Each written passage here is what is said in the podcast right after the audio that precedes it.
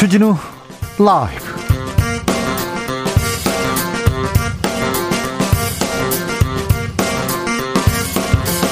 이천이십일년 시월 이십육일 화요일입니다. 안녕하십니까, 주진우입니다. 문재인 대통령과 이재명 민주당 대선 후보가 청와대에서 손을 맞잡았습니다. 이재명 후보는 문 정부의 일원으로 최선을 다해 반드시 희망을 만들어내겠다고 했습니다. 이 만남에 대해서 윤석열 국민의힘 후보는 이재명 후보가 문재인 정권의 계승자 한몸임을 선언하는 것이라고 질타했습니다. 그러자 이재명 후보 측은 윤석열 후보에게 고발 사주 의혹에 책임 있는 자세나 보이라고 받아쳤습니다. 최가박당에서 정치권 상황 짚어보겠습니다. 이재명 후보와 대선에서 붙을 때 윤석열, 홍준표, 유승민, 원희룡 후보 중 누가 가장 경쟁력이 있다고 생각하십니까? 국민의힘 경선 여론조사 문항이 이렇게 결정됐습니다. 홍준표, 유승민 후보는 웃었고 윤석열 캠프에서는 불만의 목소리 나오고 있습니다. 최근 이재명 후보에게 소시오패스 경향이 있다는 부인 발언을 공개한 원희룡 후보는 어떻게 생각하고 있을까요? 직접 들어보겠습니다. 제십삼대 대통령을 지낸 노태우 씨가 향년 팔십구세로 숨을 거두었습니다. 북방정책, 남북한 유엔 동시가입 성과가 있었습니다. 하지만 오일팔 민주화운동 당시 신군부 핵심 인물이었고 군사 반란을 주도한 혐의로 내란 지하 비자금 또 많이 챙긴 혐의로 징역을 살다가 사면으로 풀려나기도 했었습니다. 아들 노재현 씨는 아버지의 뜻이었다 하면서 광주를 찾아 사죄의 뜻을 밝혔지만 끝내 노태우 씨는 광주 시민에게 어떠한 사과도 없이 생을 마감했습니다. 공교롭게 시월 이십육일 박정희 전 대통령과 같은 날에 생을 마감했는데요.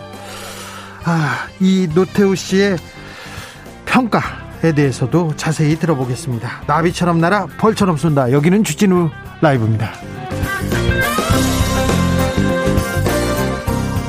오늘도 자중차에 겸손하고 진정성 있게 여러분과 함께 하겠습니다.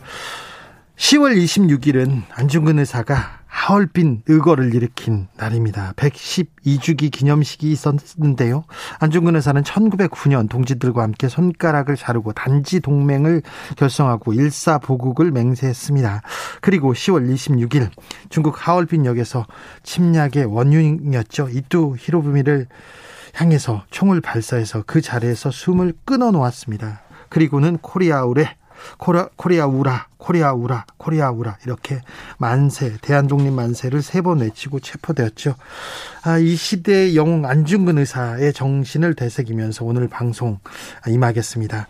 어디에서 함께 주진우 라이브 함께하고 계신지 응답해 주십시오. 샵 구칠삼공 짧은 문자 오십원, 긴 문자는 백원입니다. 콩으로 보내시면 무료입니다. 그럼 주진우 라이브 시작하겠습니다.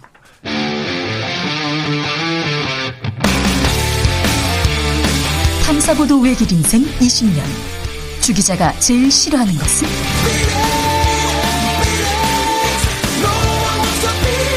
이 세상에서 비리와 부리가 사라지는 그날까지 오늘도 흔들림 없이 주진우 라이브와 함께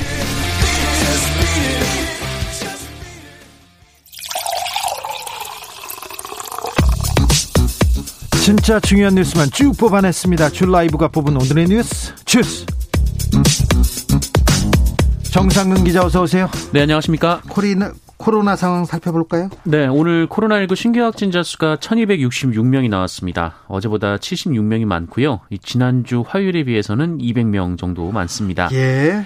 어, 이 단계적 일상 회복 준비도 착착 이루어지고 있는데요. 이 정부는 다음 달 일일 이 단계적 일상 회복 개시와 함께 외식, 체육, 여행 등 아홉 개 소비 쿠폰 사용을 전면 재개하기로 했습니다. 이게 뭐죠? 어, 그동안 이 외식, 공연, 농수산물 쿠폰 같은 경우에는 그 온라인으로 일부 사용이 가능했는데 어, 숙박, 여행, 체육, 영화, 전시, 뭐 프로스포츠 관람 등 어, 이 여섯 개 소비 쿠폰 같은 경우에는 코로나십구 확산 우려 때문에 지난해 십일월 이후 사용이 중단이 된 바 있습니다. 아, 이 소비 쿠폰을 뭐 국민들에게 나눠분들, 나눠준 분들도 있고 이제 서로서로 이제 선물을 주고받는 분들도 있는데 이 쿠폰을 오프라인으로 사용하도록 전면 재개한다라는 방침입니다. 십삼대 대통령을 지낸 노태우 씨가 아, 오늘 서거했다는 소식이 전해졌습니다. 네, 군인 출신 정치인이었죠. 노태우 씨가 오늘 숨졌습니다. 향년 여든아홉인데요. 네. 천구백삼십이 년생인 노태우 씨는 천구백팔십칠 년 육이구 선언 이후 치러진 대통령 직접 선거를 통해서 선출이 됐습니다. 네. 재임 기간 서울올림픽이 열렸고요. 탈냉전 시대를 맞아 북방 외교를 추진해온 것으로 잘 알려져 있습니다. 북방 외교 그리고 남북 문제에 대해서는 좀 성과를 냈습니다. 네, 북한과 기본합의서를 채택을 하기도 했고 남북 동시 유엔 가입을 성사시켜서 남북관계 정상화를 위한 토대도 마련을 했습니다. 예. 그러나 이 십이 십이 쿠데타 주역이었고요. 오공 청산에도 실패를 했습니다. 천구백구십삼 년 퇴임 후에는 수천억 원대의 비자금 조성 그리고 이 쿠데타를 통한 군사 반란, 내란 등의 혐의로 징역 십칠 년을 선고받고 복역하다가 천구백구십칠 년 십이월 특별 사면을 받고 풀려난 바 있습니다. 네. 이 노태우 씨는 이천이 년 유월 이 전립선암 수술을 받은 이후 서울 연희동 자택에서 집거해왔는데요. 이천삼 년 이월 노무현 전 대통령 취임식을 마지막으로 공식 석상의 모습을 드러내지 않았습니다. 이 노태우 씨가 오늘 숨짐으로써 전직 대통령 중, 생, 어, 중 생존자는 어, 전두환 씨 그리고 이명박 박근혜 전 대통령 이렇게 세 명으로 줄었습니다. 노태우 씨는 음, 어, 숨졌다는 기사를 언론사에서는 한 십오 년 전부터 써놨었는데요. 오늘 시월 이십육일 날 서거했다는 소식을 전합니다. 문재인 대통령과 이재명 민주당 후보가 오늘 청와대에서 만났습니다. 네, 문재인 대통령과 이재명 후보는 오늘 오전 청와대 상춘재에서 약 오십여 분간 차담 형식으로 회동을 했습니다. 이철이 청와대 정무수석만 배석을 했는데요. 어, 이 자리에서 문재인 대통령은 경쟁을 치르고 나면 상처를 서로 아우르고 다시 하나가 되는 것이 중요하다라면서 어, 그런 면에서 지난 일요일 이재명 후보가 이낙연 전 대표, 이낙연 전 대표와 만난 것이 아주 좋았다라고 평가했습니다.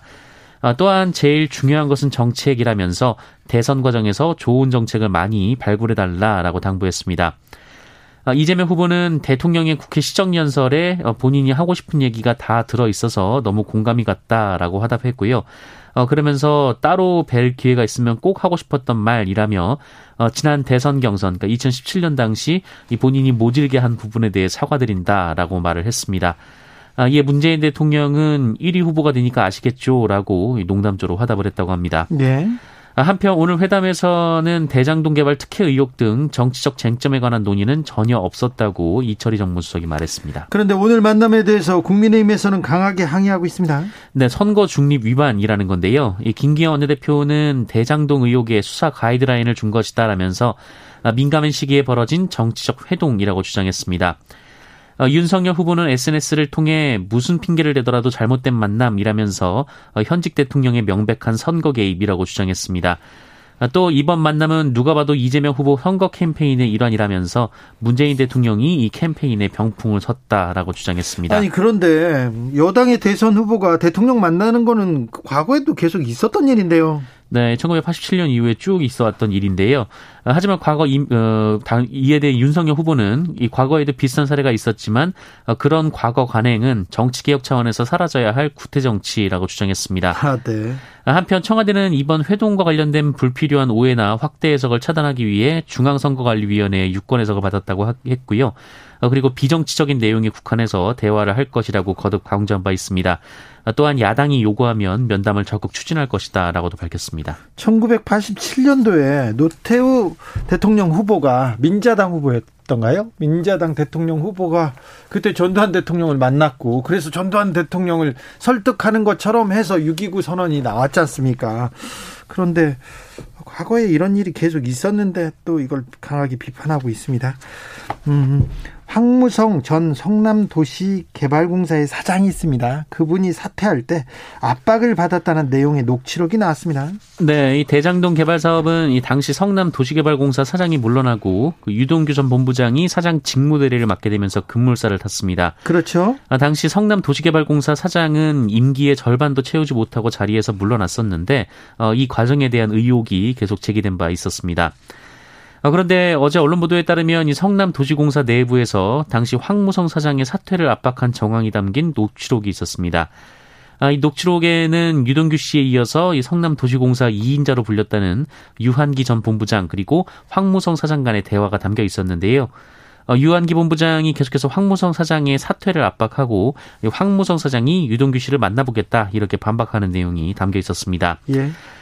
주목되는 부분은 이 황무성 사장이 누구에게 떠밀려서 이러는 거냐라고 묻자 그 유한기 전 본부장이 유동규 씨 이름과 함께 이 정 실장이라는 사람을 언급하고 있다라는 겁니다. 이 정 실장이 정진상 성남시 정책실장이라고 언론은 보도했는데요. 이재명 당시 시장의 최측근이었다고 보도를 했습니다. 또 유한기 씨는 이 녹취록에서 시장님이란 내기를 몇 번, 몇 차례 반복하는데 언론은 이에 대해 이재명 시장의 의중이 반영된 것이다라고 보도를 했습니다. 어, 그러나 이재명 후보는 사퇴 압박 의혹에 대해서 전혀 사실이 아니다라고 반박했고요. 이 황무성 사장은 본인이 모셔온 분이라면서 이 퇴임 인사를 하러 오기에 아쉬웠던 기억이 있다라고 반박했습니다. 어, 검찰이 이재명 후보의 성남시장 시절을 그 당시를 계속해서 수사하고 있습니다. 네, 대장동 개발사업 특혜와 로비 의혹을 수사하고 있는 검찰이 어제 성남시청을 다시 압수수색했습니다. 그리고 개발사업 당시 성남시장을 지냈던 이재명 후보의 이 전자결제 기록 그리고 이메일 기록을 확보했다, 이런 보도가 나왔는데요. 또한 그 이재명 후보 측의 이 정진상 전, 전 성남시 비서관과 관련된 기록들도 뽑아냈다, 이런 보도도 나왔습니다. 민간 사업자의 초과 이익을 환수하는 조항이 사업 계획서와 협약서에 빠지게 된 경위 등을 파악하는 데 단서가 될 수 있을지 주목이 되고 있는데요.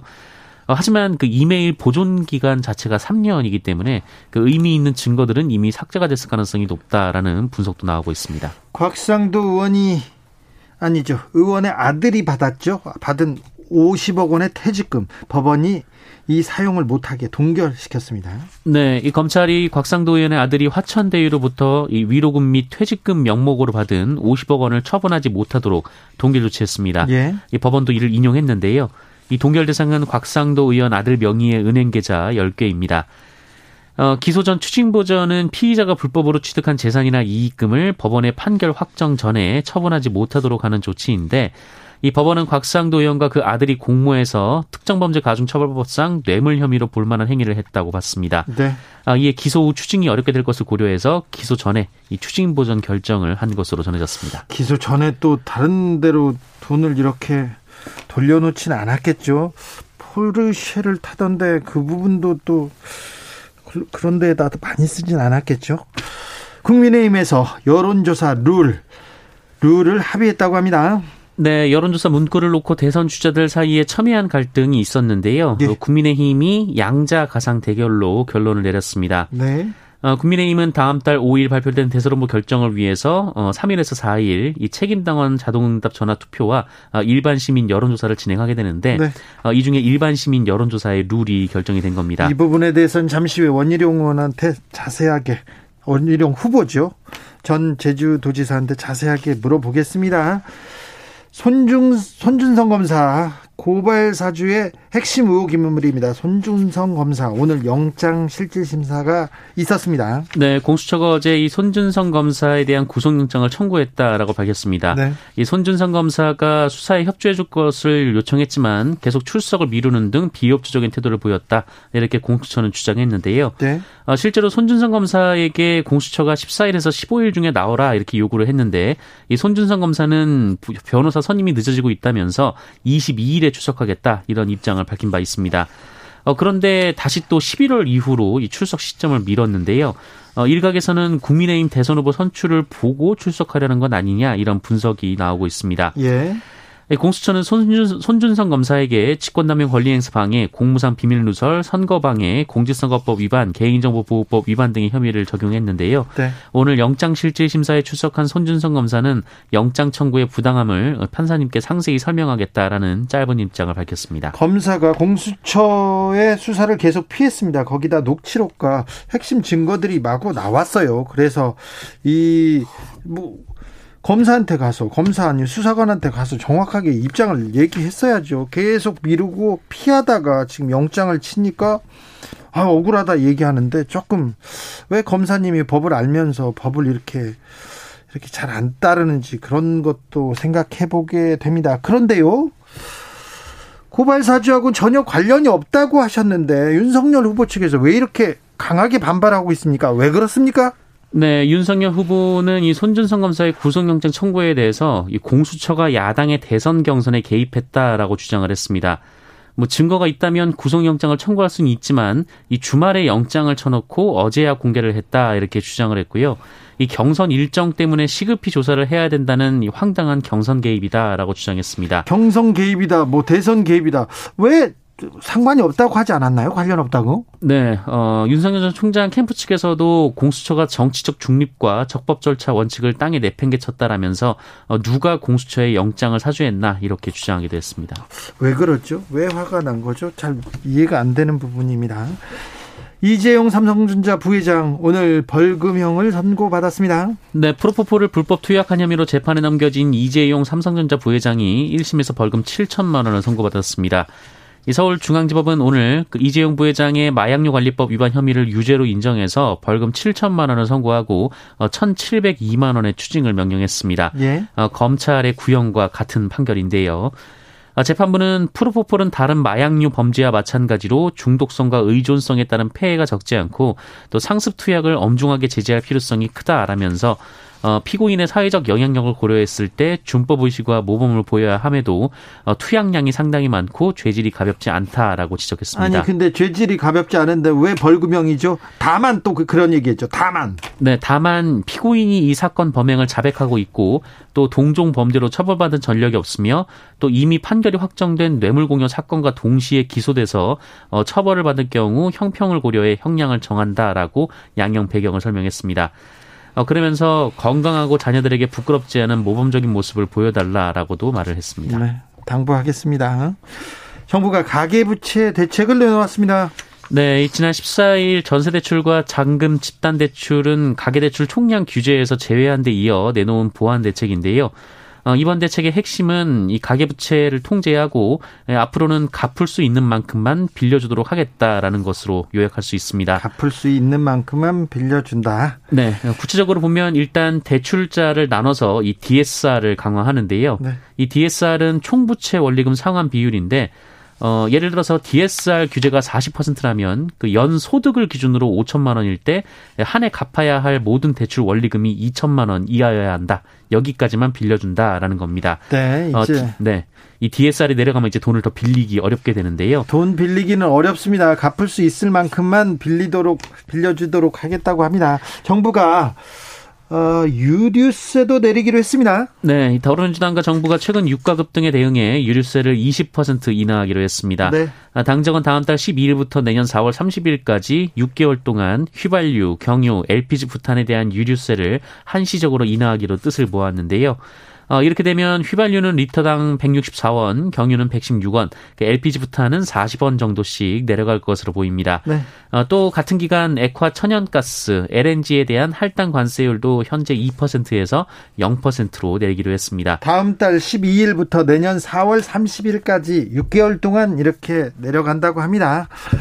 아, 주스 정상근 기자와 함께했습니다. 감사합니다. 고맙습니다. 접종 완료님께서 또 하지 않을까요? 자신이 자신의 자산에 비해서 적은 액수이니까 모기에 물린 것 같은 양형 아닌가요? 이렇게 얘기합니다. 아, 삼성전자 부회, 부회장님 얘기군요.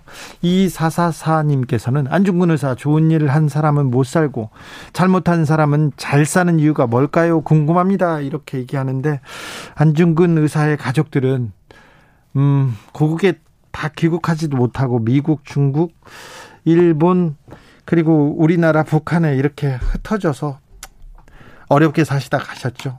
어, 반면에 전직 대통령의 자식들은 굉장히 잘 살죠. 수천억 원, 팔십 년대, 구십 년대 수천억 원의 비자금을 이렇게 가지고 있었습니다. 생각해 보세요. 그때 수천억이면 지금 수조도 훨씬 넘었지, 넘는 가치가 되지 않을까 그런 생각도 해봅니다. 일사공이 님, 시월 이십육일 기억해야 될 게 많은 날입니다. 박 대통령 시해 사건, 노 대통령 별세, 하얼빈 의거 우리 딸 결혼기념일. 아, 결혼기념일이 있었군요. 기억해야 되겠네요. 이일팔이 님, 백신 이 차 접종하러 일찍 퇴근하고 백신 접종 후에 퇴근하는 아내를 기다리고 있습니다. 지하철역 앞, 앞은 복잡해서 근처에서 대기 중인데요. 오늘도 시사하고 있습니다. 네, 시사하고 계시죠? 삼이구칠 님, 매일 다섯 시 아이 하원 대리로. 네. 예, 데리러 가는 시간인 거군요. 예, 아이를 데리러 네 데리러 가는 시간에 청취하고 있습니다. 일부밖에 못 들어서 항상 속상합니다. 단번에 더 먼 곳으로 학원을 옮겨야겠네요. 두 시간 풀로 듣고 싶어요. 아 이것도 좋은 방 이건 좋은 방법이 아닌 것 같습니다. 유튜브에서 주진우 라이브 검색해서 들으시면 됩니다. 삼삼오일 님께서는 아내하고 시장 가면서 듣고 있어요. 공기가 시원하면서 차가워요. 겨울에 문턱으로 들어가네요. 걸어가면서 듣고 있습니다. 가을 하늘 참 예뻐요. 아 가을날 참 좋습니다. 예쁩니다. 그러니까 좀 잘 즐기시고 하늘도 보시길 아, 바, 보, 보시길 빌겠습니다. 네, 가을은 아깝습니다. 정말 아까우니까 보내지 말고 찬찬히 좀 느끼고 보고 그랬으면 합니다. 교통정보센터 다녀오겠습니다. 이승미 씨. 주진우 라이브.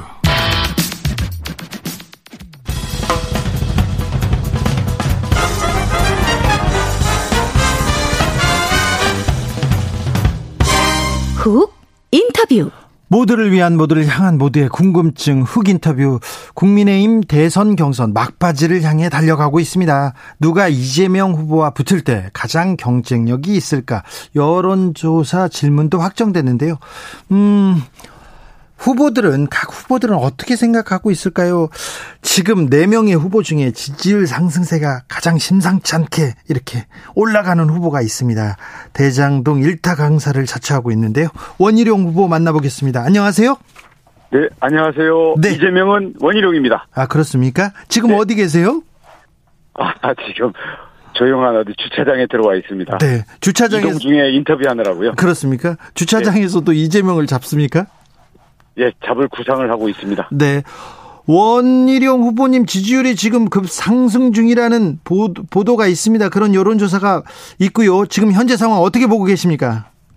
네, 국민들이 그동안에는 어, 다른 사람들의 그 기존의 여론조사를 보다가 이제는 막판에 결정할 순간이 다가오고 있잖아요. 네. 그리고 이재명이 막상 현실에 결정돼서 하는 걸 보니까 누가 이재명을 꺾을 수 있는가에 네. 대해서 전략적인 고민을 하고 있는 거죠.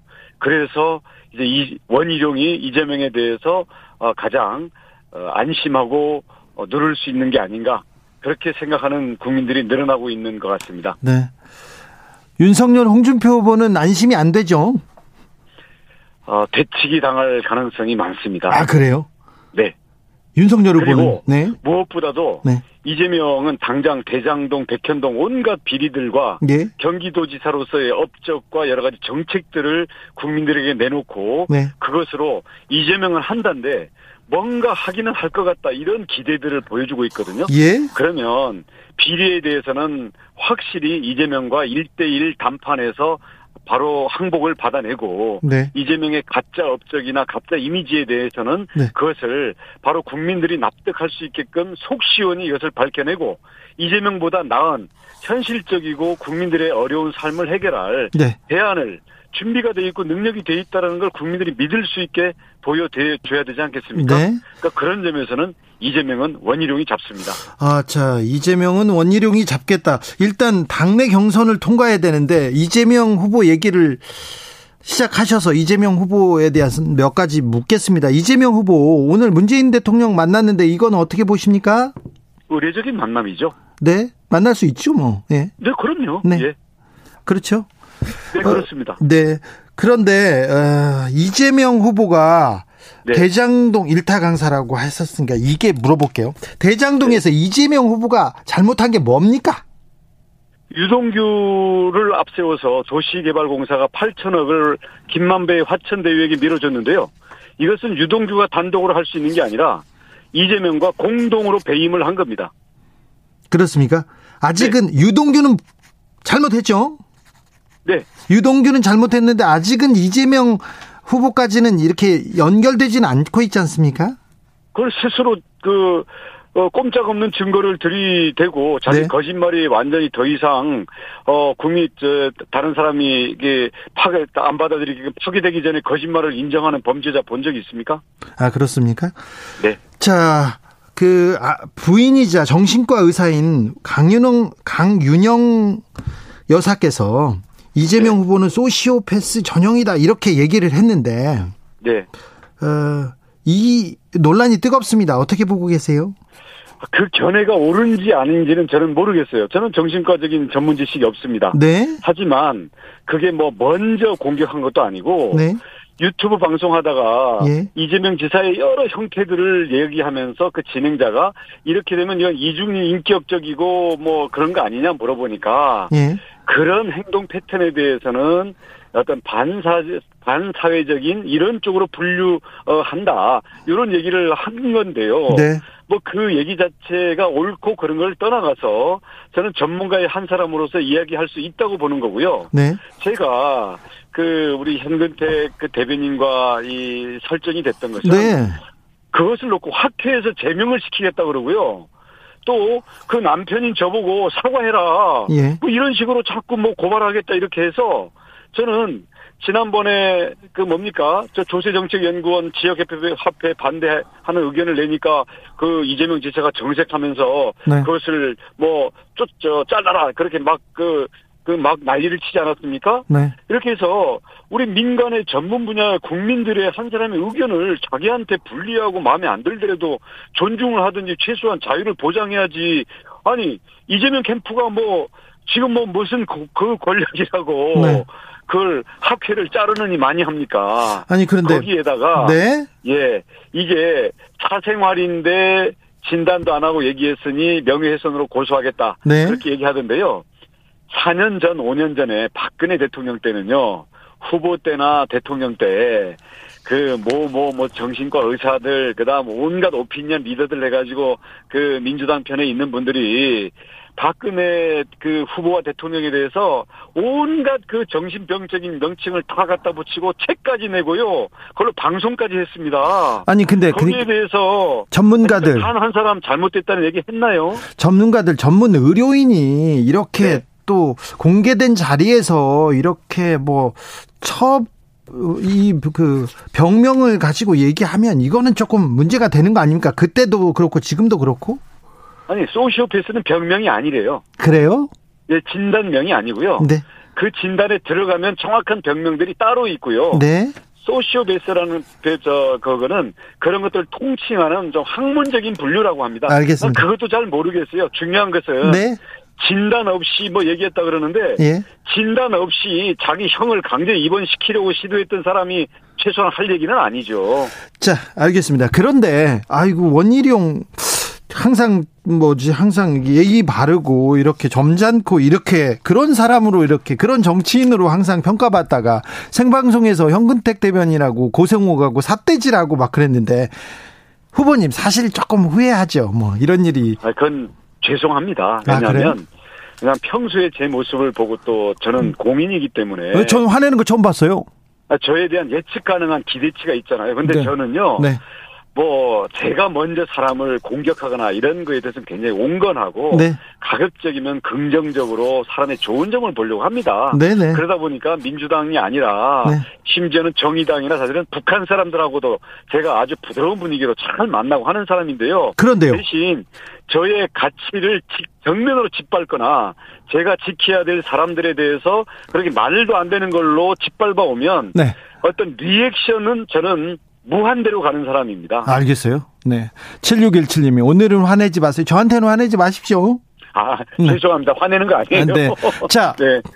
이재명 후보 뭐 지방자치단체장을 같이 했으니까 좀 보기도 네. 했을 텐데 이재명 네. 후보 장점은 안 보입니까? 장점은 너무나 뻔뻔하고 너무나 머리가 영악하다는 거죠. 아, 그게 또, 아, 왜 또 장점을 얘기하라니까. 자, 그럼 넘어가겠습니다. 윤석열 네. 후보의 전두환 옹호 발언, 역사인식은 조금 문제가 있는 거 아닌가 이런 지적이 있습니다. 그리고 그 이후에 사과 해명 과정도 좀 논란인데요. 이 부분은 좀 문제가 있지 않나요? 정치인은요. 네.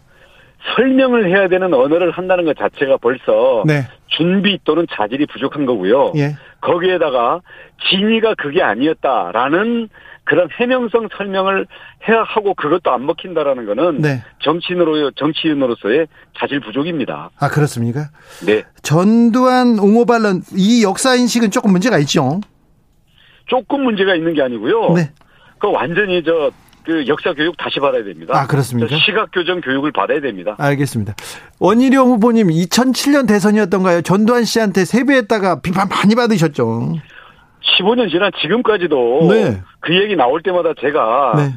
예, 정말 그 백 배 사죄를 국민들한테 하지 않습니까? 아, 사실 그래. 네. 그때 김영삼, 김대중 대통령한테 세배한 거에 대해서는 아무도 뭐 비판은커녕 얘기도 안 하더라고요. 네. 전직 아. 대통령들 모두에게 뭐 오늘 저 노태우 대통령 대통령 돌아갔습니다마는 네. 노태우 대통령은 그때도 건강이 안 좋으셨어요. 네. 그래서 노태우 대통령한테는 세배를 못했고 네. 나머지 대통령들을 세배를 하고 거기서 특별한 무슨 얘기를 한 게 없어요. 찬양 발언을 한 게 없어도 네. 비판받고 국민들이 속상해하니까 십오 년이 지난 지금까지 그 얘기만 나오면 네. 제가 죄인 아닌 죄인으로 국민들께 사죄를 하고 있죠. 왜냐하면 네. 제가 국민들을 네. 정말 위로하고 격려하지 못할 망정 네. 저 때문에 국민들 기억하기 싫은 기억을 되살려가지고 아, 상처를 내가 아프게 할 필요가 없잖아요. 그래서 지금도 죄송하게 생각합니다. 아, 이거 알겠습니다. 사과는 이렇게 깔끔하게 해야 되는데요. 그죠? 잘못한 건 잘못한 거죠. 아, 왜냐하면 네. 정치인은 네. 어, 우리 국민들의 마음을 자기가 잘못 잘못 읽은 것도 잘못이라고 생각하거든요. 예. 네. 알겠습니다.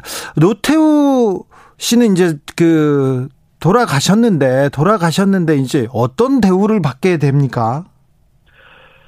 아, 그래도 제가 검토를 잘 못해봤습니다. 뭐 소식을 조금 네. 가까이 들어가지고요. 네.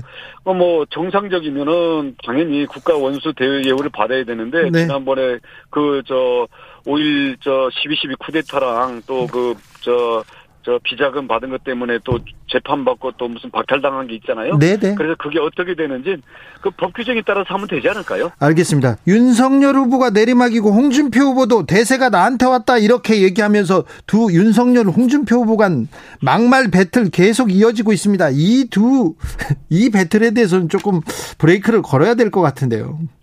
뭐 어제 보니까 토론 때 보니까 둘 다 자제를 하던데요. 이제 초점은 네. 과연 누가 이재명의 비리, 네. 도덕성 그리고 그동안의 업적과 이재명의 추진력에 대한 가짜 이미지 그리고 이재명을 넘어설 수 있는 우리 국민들의 삶을 도와줄 수 있는 정책과 국가 비전 이것을 가지고 누가 이재명에 맞서서 이재명을 꺾을 수 있는 건데요. 네. 뭐 윤석열이다 홍준표다 이게 아니고 이재명은 원희룡입니다. 아 그렇습니까? 네.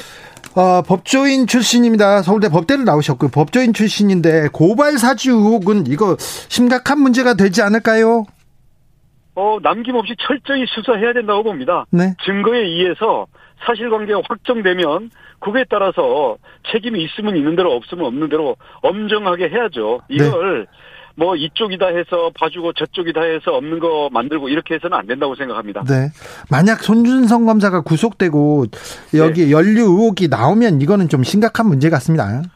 연루 의혹이 나오면 그거에 따른 그 법적인 책임질 부분이 있을 거고요. 예. 그게 증거에 의해서 확정된다면 꼭 책임져야죠. 법 앞에는 네. 예외가 없는 거고요. 네. 정의가 선택적으로 적용된다면 이미 정의가 아니라 가짜 정의이고 그것을 우리는 불이라고 합니다. 알겠습니다. 경선 룰이 확정됐다고 합니다. 불만은 없으시죠? 불만은 있지만 승복하겠습니다. 아 그렇습니까? 네. 아 그렇습니다. 참 원희룡 참 좋은데 능력도 있고 똑똑하고 참 좋은데 왜 중진 의원들 의원들은 윤석열 후보한테만 갑니까?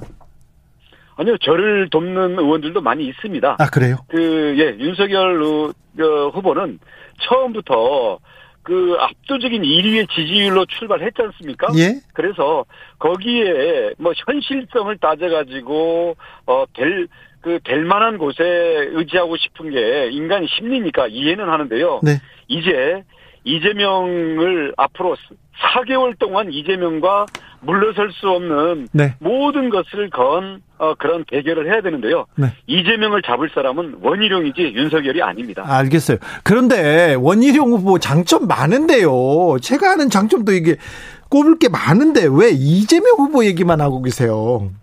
왜냐하면 지금은 이재명을 잡을 사람이 경선에서도 이길 것이고 네. 정권교체의 주인공이 될 것이기 때문에 그렇습니다.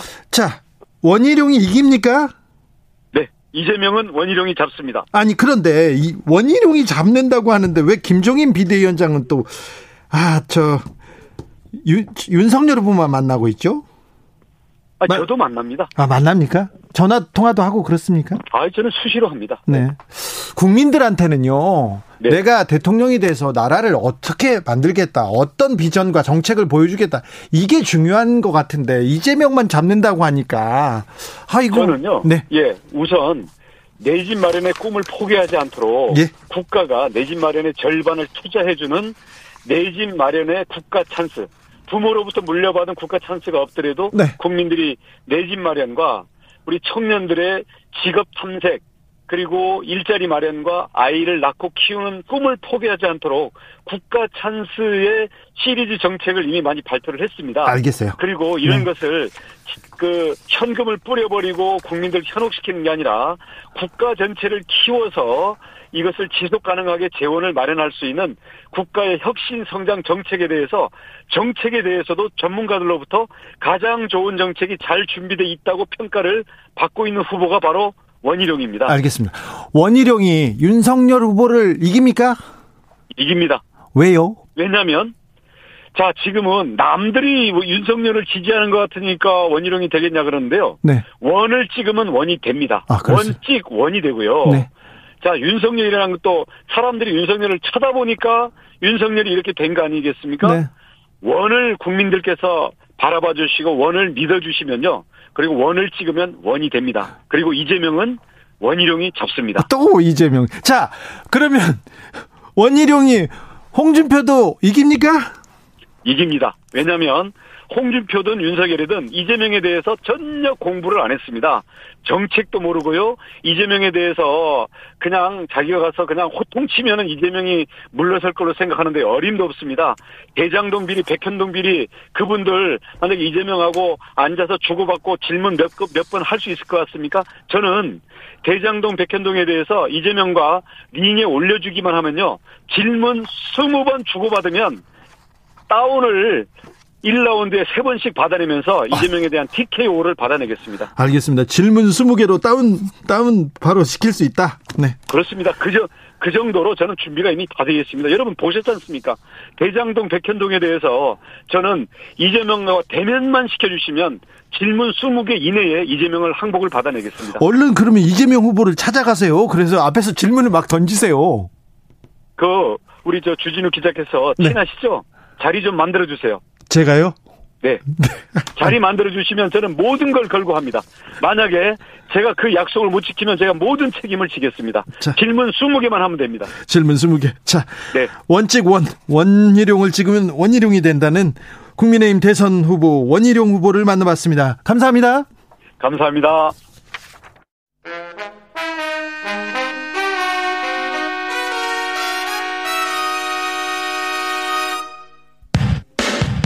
주진우 라이브 돌발 퀴즈. 오늘의 돌발 퀴즈는 객관식입니다. 문제를 잘 듣고 보기와 정답을 정확히 적어 보내주세요. 오늘은 안중근 의사의 하얼빈 늙어 백십이 주년이 되는 날입니다. 안중근 의사는 백십이 년 전 오늘 만주 하얼빈에서 이토 히로부미를 처단한 후 사형 언도를 받았습니다. 그리고 리순 감옥 안에서 이 책을 쓰기 시작했는데요. 이 책은 원래는 다섯 장으로 구성됐지만 사형 집행으로 일부만 작성된 채 미완성으로 남게 됐습니다. 안중근 의사가 남긴 글들을 통해 유추해보면 이 책에는 동양과 세계의 평화로운 사상을 담으려 했던 것으로 보이는데요. 여기서 문제, 이 책의 이름은 무엇일까요? 보기 드릴게요. 일 번 동양평화론, 이 번 서양평화론. 다시 한번 들려드릴게요. 일 번 동양평화론, 이 번 서양평화론. 샵 구칠삼공 짧은 문자 오십 원, 긴 문자는 백 원입니다. 지금부터 정답 보내주시는 분들 중 추첨을 통해 햄버거 쿠폰 드리겠습니다. 주진우 라이브 돌발 퀴즈 내일 또 만나요.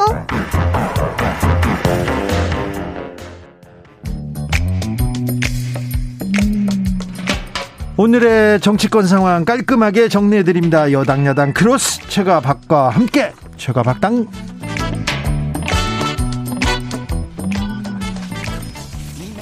여야 최고의 파트너입니다. 주진우 라이브 공식 대변인입니다. 두 분 모셨습니다. 박성준 더불어민주당 의원 어서 오세요. 네, 안녕하세요. 네. 안녕하십니까. 최영두 국민의힘 의원도 오셨습니다. 네, 안녕하십니까. 요새는 국감 때문에 바쁘셨죠? 예, 네, 국감이 이제 끝났습니다. 그리고는 뭘로 바쁘십니까? 아, 오늘 이제 저는 예결위원이어서 예.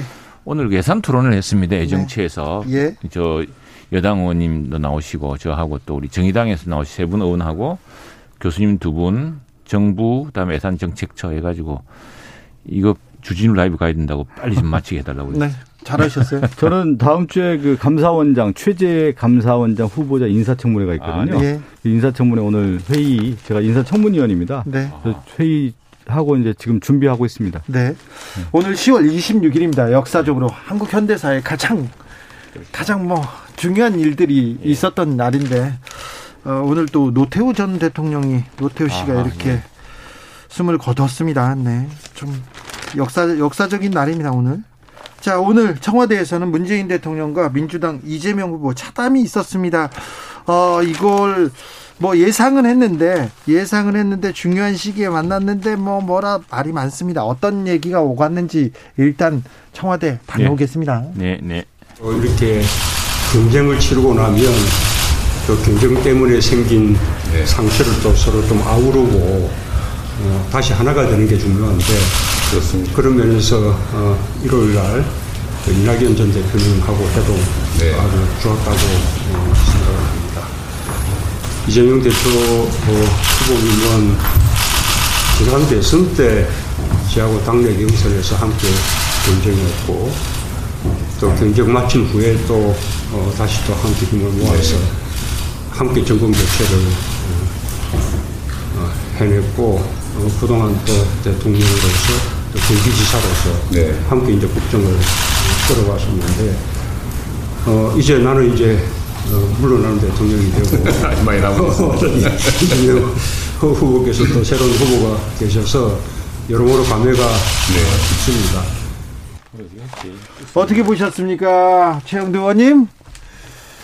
그 빨리 우리 저 당 대표하고도 네. 일 대일로 만나서 지금 특검 문제를 좀 상의해 주셨으면 좋겠습니다. 우선에 십이 년 전인가요? 이천십이 년이죠. 이천십이 년에 당시 이제 여당 후보로 내정돼 저 어, 확정된 박근혜 네. 후보하고 네.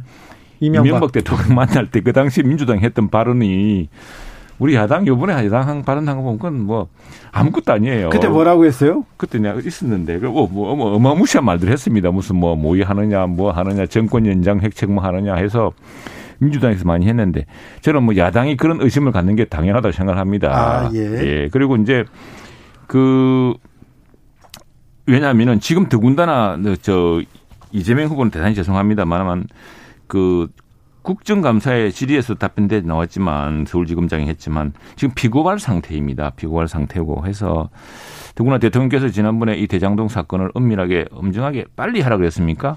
해가 지금 수사 중이고 어쨌든 검찰총장, 경찰청장을 임명하는 임명권자인데 그분이 이제 이런데 더구나 비공개로 만났다고 하니 그런 일은 없어야겠지만 과거에 이천십이 년으로 돌아가 보면은 야당의 그런 의심이 충분히 가능하겠구나 생각이 듭니다. 박성준 의원님, 그 이천십이 년 얘기를 하시는데요. 그 이명박 당시 현 대통령이었고, 그다음에 미래고 미래 이제 후보는 박근혜 후보였는데, 네. 박근혜 후보가 아마 제안해서 만난 것으로 알고 있는데, 이천십이 년 당시는 뭐냐면 이명박 대통령이 이천십이 년 사월 총선 이후에 식물 대통령이었습니다. 사실상 네. 그러니까 박근혜 대통령 힘이 가장 쏠렸을 때 당시 이제 만났던 상황이었고.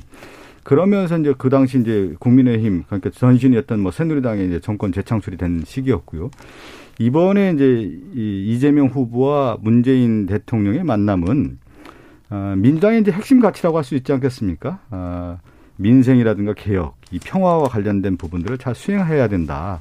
이런 역사적인 의미를 좀 부여했다고 좀 볼 수가 있을 것 같고요. 결국은 문재인 정부의 또 성공이 다음 민주당 정부의 성공이고 또 역사적인 어떤 과업도 이뤄가는 과정이다. 이렇게 그런 만남으로 좀 평가를 해야 될 것 같습니다. 이천십이 년 예. 어, 이명박 박근혜 회동 이후에 어, 국정원, 군, 경찰에 댓글 공작 계속 있었습니다. 그래, 그런 것까지 생각한다면 더더구나 이런 만남이 있어서는 안 되겠죠. 안 그렇습니까? 아, 그렇습니까? 예, 왜냐면은, 그래서 지금 대통령이 다음 후보를 도와주기 위해서 무슨 수단을 다 쓰겠다, 이렇게 나온다면은 곤란한 일 아니겠습니까? 아, 그러면 안 되죠. 예, 예. 네. 저 최영두 의원님, 제가 이런 말씀 안 드렸는데, 그런 국정원 댓글 이런 조작을 했던 사람들은 늘 의심을 합니다. 아, 그런 생각을 갖고 있기 때문에 그래서 그런 만남에 대해서는 민주당의 문재인 대통령 이재명 후보가 자, 지금. 그런 민주주의 과장에 대한 것들을 몸소 다 실천했던 분들인데. 자, 다시 넘어가겠습니다. 다시 노태우 전, 대, 전 대통령이죠. 대통령을 지낸 노태우 씨가 어, 저기 숨졌는데 예. 이 부분에 대해서 당에서는 또 어떤 분위기입니까? 음, 저는 당에서는 이야기 못 들었는데 사실 오늘 집회 때문에 저는 개인적으로 생각합니다. 저 어쨌든 직선제위의 첫 대통령이었습니다. 네, 네. 우리 한국 정치사에 특히 야당이 반성해야 될 게 많은데 역시 야권 단일화 실패해가지고 와이에스 디제이 단일화 안 되면서 어부지리로 사실은 네. 됐던 겁니다. 당시 디제이는 디제이대로 계산을 사자필승론 운운했고 네. 와이에스는 와이에스대로 참 이 큰 단합력을 못 받으셨고 제이피는 뭐 어차피 따로 나갔고 이랬는데 그래서 직선이 대통령이 됐는데 어, 저는 뭐 제 평가보다는 제가 특파원할 때 돈 오브 더 오프라고 아주 유명한 워싱턴 네. 포스트 그 언론이 있습니다. 한국에 대한 우리, 책도 예, 많이 쓰셨죠. 많이 쓰고 또 우리 저 한국경제연구원의 이사장도 네. 맡기도 하고 그러셨습니다. 했는데 네. 그분이 말씀하시기를 그분의 투 코리아자라는 책에도 많이 나와 네, 있습니다. 네. 한국에서 가장 저평가된 대통령이다.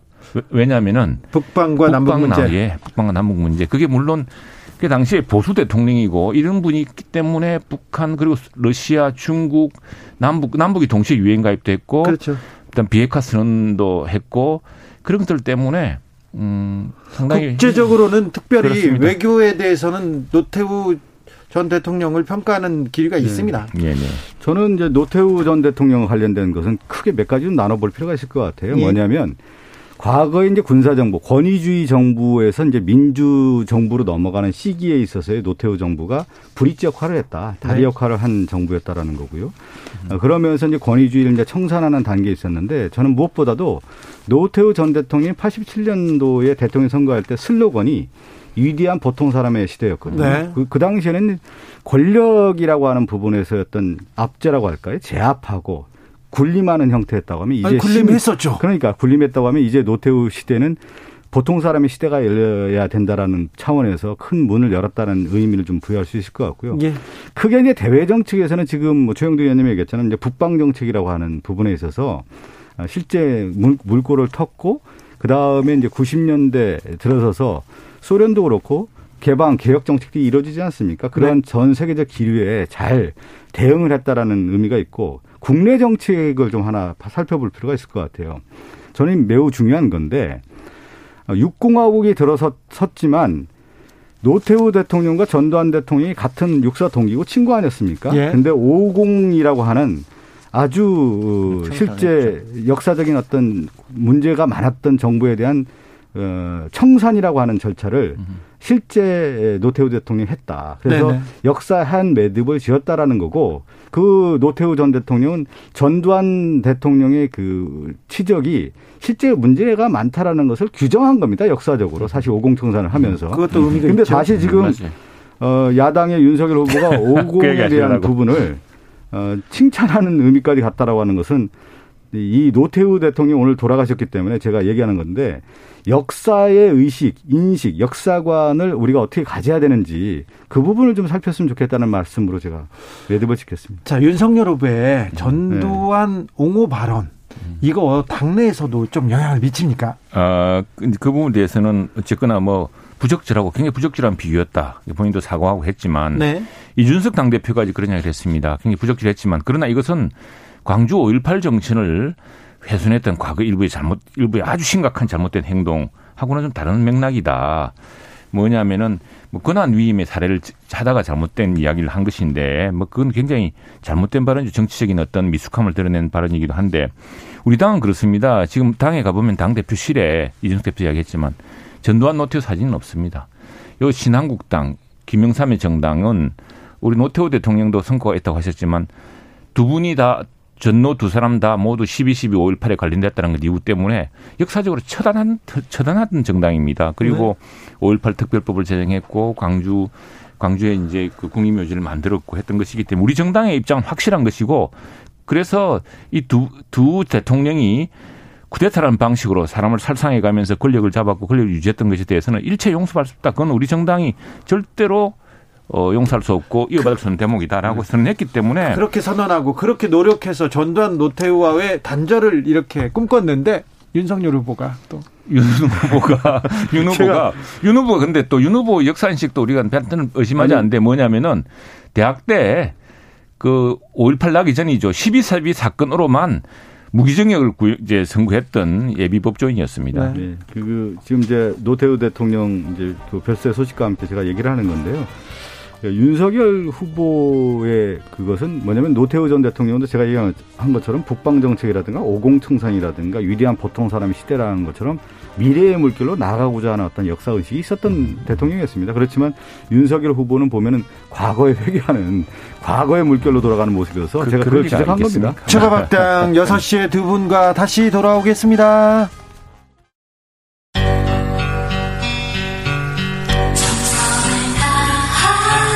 정성을 다하는 국민의 방송 케이비에스 주진우 라이브 그냥 그렇다고요. 주진우 라이브 이 부 시작했습니다. 지역에 따라 이 부부터 들어오신 분들 계시죠? 지금 막 라디오를 켜신 분 계시죠? 어서 오십시오. 잘 오셨습니다. 못 들은 일 부는 방송 끝나고 유튜브에서 주진우 라이브 검색하시면 들으실 수 있습니다. 라디오 정보센터 다녀오겠습니다. 조진주 씨. 최가박당 박성준 최영두 최영두 박성준 두 의원과 함께하고 있습니다. 조혜송님께서 윤석열 씨는 걔한테 사과를 했지 국민들에게는 제대로 된 사과를 하지 않았습니다. 이거 사과 문제는 좀 빨리 끝내고 넘어가야 될 텐데요. 음. 이제 넘어가겠죠? 예. 그리고 이제 무엇보다도 일단 경선이 끝, 티비 토론이 끝난다 그랬습니까? 그러면 음. 이제 다시 한 번 더 광주를 찾아서 그분 사과도 하고 또 그 전에 또 국민들에 대한 또 진지한 또 말, 말, 또 목소리도 또 내겠죠. 그럴까요? 네. 홍준표 후보와 윤석열 후보 이게 부인 얘기 나옵니다. 개 사과 사진 논란이 있고 막 하면 지각시는 안 나오고 계속 얘기 나오는데 이게 거의 막말 배틀까지 갔어요. 이 부분은 조금. 그래서 제가 지난 일요일 날 이런 식의 분위기는 굉장히 위험해서 이제 사 강 후보들한테 제가 뭐 특정하진 않고 네. 정말 곤란하다. 이 레드라인 넘어서고 있다 지금. 네. 그랬더니 상당히 많은 의원들이 지금 동조를 해서 네. 이 문제를 정말 같이 좀 이야기를 하자. 그러니까 집안 싸움도요. 네. 그때부터 너네 집안이 이렇게 들어가 버리면 부부싸움도 그때부터 파탄나는 겁니다. 아, 그렇죠. 예. 그리고 또 하나 저는, 저는 우리 지지자들한테, 우리 저 당의 후보들한테 당부하고 우리 의원들이 다 공감하는 부분이 뭐냐면은 후보들은 승복합니다. 승복할 수밖에 없어요. 경선 끝나고 나면은. 그런데 각자 후보들을 지지하던 그 지지자들의 마음은 다친 마음. 그렇죠. 자존심이 걸렸거든요. 네. 우리가 정치적 지지 행위라는 게 그게 간단한 게 아닙니다. 그런데 그걸 끌어안을 노력을 해야 되는데 그래서 저는 이것은 이번 선거는 뭐 오징어 게임이 세계적 지금 큰 유행입니다만 포용성 게임이다. 누가 더 포용성을 보내주느냐 누가 더 통합 능력을 보여주느냐의 게임이다. 그래서 후보들이 이런 행위를 일체 중지하라고 제가 촉구를 했습니다. 경선 과정에 이제 여러 후보들이 여러 이제 이슈를 제기하게 되는 것이 당연한 건데요. 네. 근데 이 그 이슈 자체가 어떤 거냐면 능력을 가지고 이 나라를 어떻게 가겠다라고 하는 정책 방향을 제시하다 보면은 실제 가족 얘기를 거의 건들지는 않아요. 그런데 그렇죠. 이게 뭐냐면 그걸 대한 능력이 지금 국민의 후보가 없다 보니까 뭐를 하게 됐냐면 개인의 후보에 뿐만 아니라 개인의 가정까지 가게 되는 겁니다. 그래서 부인까지 지금 정치 전선으로 끌어들이는 건데 우리나라 역대 경선에서 부인까지 이렇게 가져온 경우는 지금 거의 유일하지 않을까 싶어요. 그래서 지금 제가 개인적으로 볼 때 국민의힘은 어, 처음부터 단추가 잘못 껴진 게 아닌가. 그러니까 후보의 정책 검증 능력이라든가 무엇을 할 것인가에 대한 부분이 아니고 개인과 관련된 문제에 너무 천착하다 보니까 이런 문제가 나온 것 같다는 생각이 듭니다. 네. 원희룡 후보의 부인도 뭐 빠지지 않습니다. 정신과 전문의인데 소시오패스 발언을 해가지고 논란의 주인공이 되기도 했습니다. 이 부분은 어떻게 보셨어요, 최영도 의원님? 그 상당히 참 음, 난감한 대목인데 그래서 대한신경정신의학회가 어, 구두경고를 줬습니다. 네. 구두경고 줬다고 합니다. 그런데 네. 오늘 그 문화일보에 어, 노한규 전 대한의사협회장이 네. 아주 이 문제에 대해서 좀 심도 심, 심층적인 글을 안 썼네요 보니까. 근데 노한규 아, 협회장 뭐 안 됩니까? 협회장 얘기는 좀 걸러 들어야 됩니다. 저분 아니, 거의 아니, 정치인이세요. 아니 이게 지금 왜 대한신경의학 정신의학회가 구두경고를 줬느냐 하면은 미국에서 이런 사례가 있었답니다. 미국에서. 예, 예. 골드워터라는 민주당 대선 후보가 있었는데 네. 거기에 누가 의사 한 사람이 그 공화당 후보에 대해서 정신 상태가 대통령을 수행하기 적합한지에 대해서 정신과 의사 설문조사를 해가지고 네. 이 때문에 이제 골드워터사가 어, 대통령 후보가 그 잡지사를 상대로 명예훼손 소송을 제기한 게 있어서 이제 그래가지고 이 골드워터 룰이라 그래서 네. 진료하지 않은 환자에 대해서 말하면 안 된다는 게 생겼는데 또 하나 또 다른 게 있을 때요. 정신과 네. 의사가 지켜야 할 의무는 또 있는 게 때문에 경고 의무라는 게 또 있답니다. 네. 이 이제 천구백육십구 년에 미국의 포다르라는 대학생이 자신과 잠시 사귀었던 타라소프라는 여대생을 살해할 계획을 가지고 심리상담에 틀어놨는데 이 심리상담사가 이 계약의 의무 때문에 이제 안 했지 않습니까? 그런데 네. 아니 그 골드워터 어. 이런 걸 떠나서 최영두 의원님. 그래서 아니 그래서 제가 하나만 지적을 음. 할게요. 그래서 지금 이분은 네. 의료윤리하고 다음에 이제 의료 전문가로서 이 말하자면 경고의 의무라고 할 거나 이런 것들도 함께 고려해봐야 하는 게 아닌가. 선거라는 것이 지금 공개성 투명성에 대해서 다 이루어지지 않습니까? 그리고 국민들의 집단지성이라고 하는 것이 다 발휘되고 후보의 행동 하나하나를 모든 티비나 유튜브를 통해 다 알게 되고 그러면서 국민의 눈과 귀를 통해서 검증을 하는 것이지 오히려 그게 더 정확한 것이죠. 집단 지성이 개인의 네. 어떤 의견보다. 그래서 선거라는 과정에서 후보가 모든 자기의 일정이라든가 자기의 생각이라든가 행동을 다 공개하는 거 아니겠습니까? 거기서 국민의 선택을 받는 것이 정치인데 한 개인적인 어떤 의사의 견해를 가지고 이것을 얘기한다는 것 자체가 문제가 많은 거죠. 그러니까 이제 이게 있는 것 같아요. 오늘 원희룡 후보도 그래서 페이스북에 어제 그런 말을 내놨는데 하나의 쟁점을 놓고 공적 인용력과 사적 인용력의 두 개의 직업 윤리가 대치되고 있다. 아까 골드워터하고 무슨 음. 경고 의무 같은 게 있죠. 그래서 이 기준은 명확하다. 대통령 후보의 정신건강을 저는 명백하게 공적 영역으로 본다라고 원 후보가 선언을 했어요. 그래서 네. 근데 이 뭐 이 책임과 이 비판도 다 이제 원 후보가 지는 것이죠. 지는 것이고 그래서 이 문제에 대해서는 이제 뭐 국민들이 판단해도 있겠죠. 그리고 또 하나의 문제는 사실은 이런 논란이 왜 나왔냐면은 우리는 좀 지도자가 좀 이렇게 위험하죠. 우리 대통령이 얼마나 권한이 셉니까? 근데 그 지도자가 어느 지도자가 특정한 후보를 이야기하는 게 아니고 아니, 포악하다거나 또는 굉장히 그 뭐 이렇게 이게 그 전력조회 심하다거나 이렇게 하고는 그 위험할 아니, 수가 있거든요. 원희룡 후보님도 국회의원을 하셨고 제주지사까지 했잖아요. 그러면 다 그 그 지역민들 시민 유권자들이 다 검증한 거 아니겠습니까? 그리고 대선 후보들 같은 경우도 국회의원이 됐든 아니면 단체장이 됐다. 이런 검증을 다 겪어서 이 후보가 나라 일을 할 수 있는지 없는지 국민의 눈높이에서 그걸 평가를 하는 것이지 한 개인의 전문가 의견으로 그걸 평가할 수 있는 것은 아니죠. 네. 네. 원희룡 후보는 전혀 문제될 게 없다는 입장이었고요. 대한신경정신의학회에서 구두 경고를 받았다는 것도 허위라고 이렇게 주장하셨습니다. 아, 그런데 아무튼 구두 경고를 받았다는 그 기사가 나오긴 했습니다. 팔팔오오 님께서 정말 국민의 한 사람으로서 한 사람으로서 답답하기 그지없습니다. 대통령 후보를 뽑는 건지 범죄자를 잡는 건지 모르겠습니다. 비전을 말하는 후보는 없고 만신창이 판만 보이니 차라리 무식한 제가 대통령을 하는 게 아, 이런 얘기도 하는데 음, 이재명을 잡는 건 원희룡뿐이다 이렇게 얘기하더라고요. 유, 윤석열, 홍, 홍준표는 안 되고 이재명 캠프에서는 어떻게 반응할까요? 일타강사로 뜯죠. 아니, 사실은. 저, 예. 원희룡 후보도 장점이 있죠. 그동안의 어떤 정치적인 업적도 있고 그렇기 때문에 야당의 후보에 여기까지 온 거 아니겠습니까? 그런데, 그렇지만 네, 장점은 얘기 안 하고 네. 이재명만 얘기하더라고요. 그건 뭐냐면 이제 원희룡 후보가 그런 대안 능력이 없는 것이죠. 자기의 색깔을 가지고 자기의 승부라고 하는 카드를 내세워야 되는 건데 결국 모든 선거에서 타 후보에 대한 네거티브만 해가지고는 어떻게 되겠습니까? 자신의 파지티브 전략이 있어야 되는 것이죠. 그것이 없는 것이 원 후보의 한계이죠. 최영도 의원님, 네. 대장동으로 뜨겁습니다. 하지만 고발 사주 의혹 만만치 않습니다. 손준성 검사 오늘 어, 영장 실질 심사를 받았고요. 예, 예. 어, 고발 사주 의혹 급히 달려가는 것 같습니다. 그러니까 이제 이게 사실 사주는 손준성 검사의 영장 실질 검사 이제 이 심사가 네. 굉장히 중요하겠죠. 오늘 그렇죠. 아직 안 나왔죠. 네. 결과가 오늘 밤 늦게나 어, 내일 체포 영장을 청구를 했는데 체포 영장이 기각이 됐습니다.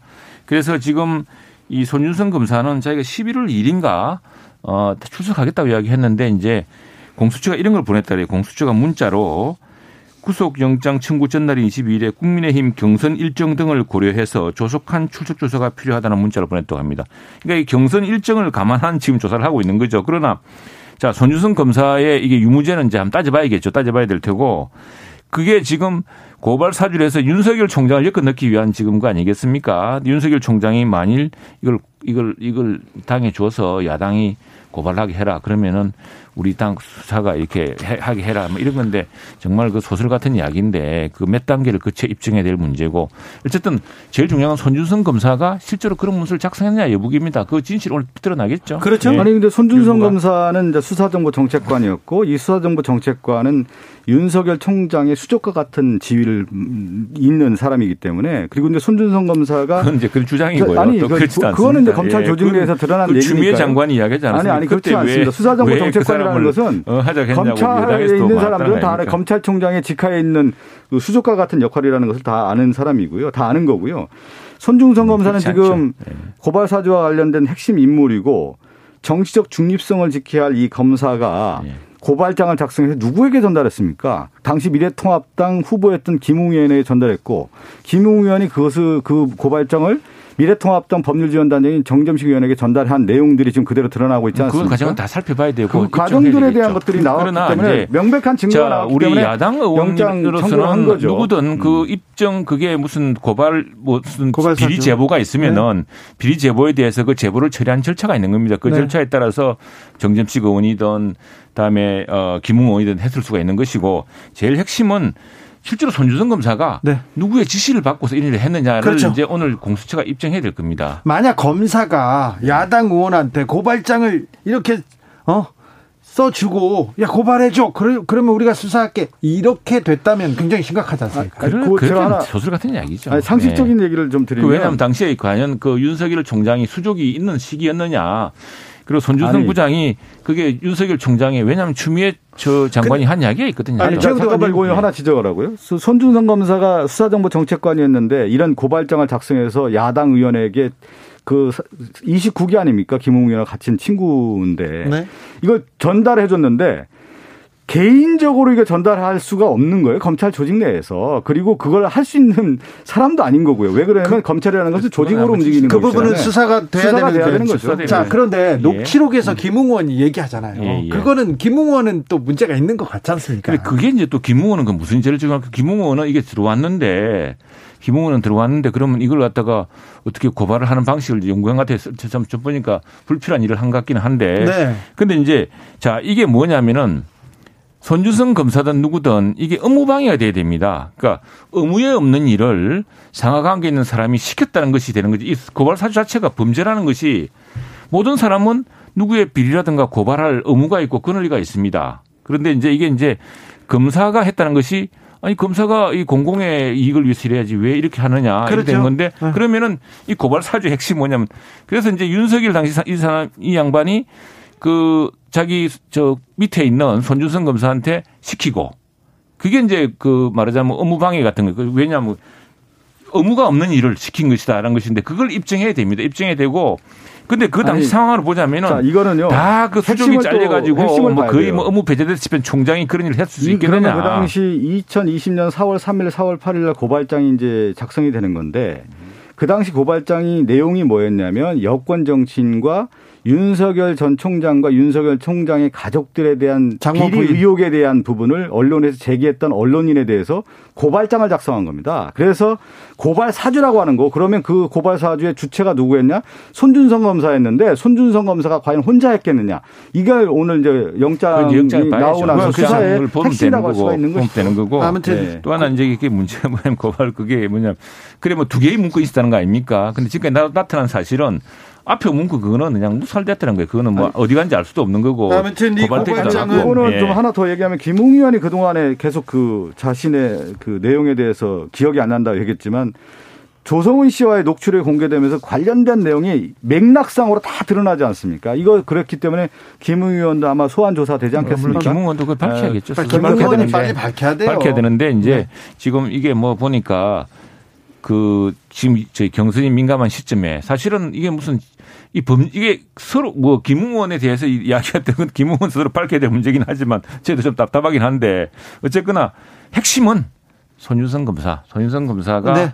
과연 뭐 어떤 경위로 이걸 실질 작성했는지 아니, 핵심은 손준성 검사와 김웅 의원 거기에 따른 미래통합당과 관련된 연결을 파악하는 것이죠. 그런데 그 네. 민주당에 네. 만일 이런 제보가 이런 어떤 비리 제보가 들어오고 했으면 민주당은 그냥 안 넘어갑니까? 그건 그건 난 비리 제보 절차는 그건 뭐 어쩔 수 없는 건데. 그런데 과연 이걸 굉장히 누가 위험한 만드느냐. 발상인 것이 지금 네. 그렇게 얘기하는 게 위험한 게 이 문제에 대해서 검찰에서 고발장을 작성한다라는 것이 굉장히 큰 문제인 겁니다. 이게 그래서 그, 아니 고발장이 문제... 작성됐는지 따져봐야지. 아니, 지금 근데, 의혹이죠. 의혹. 자, 자, 만약에 네. 검사가 고발장을 만들거나 관여했다면 그건 문제잖아요. 검사가 네. 누가 그걸 시키고 누가 그렇지, 했느냐. 누가 아니 만든 있죠. 것 자체도 문제인 것이죠. 아, 네. 그렇지요. 뭐 그거야 뭐 예, 자기 의무에 없는 일을. 자기가 했느냐, 그럼 자기 스스로 했느냐. 이 당시는 또 총선 전했기 때문에 자, 총선, 총선 관련된 선거에 개입사 여기서 정리하겠습니다. 큰 소설이에요. 네, 두 분이. 윤석이는 네. 그 당시 힘도 없는 사람이었어요. 김웅 의원의 말에 의하면 공공의 이익이 아니라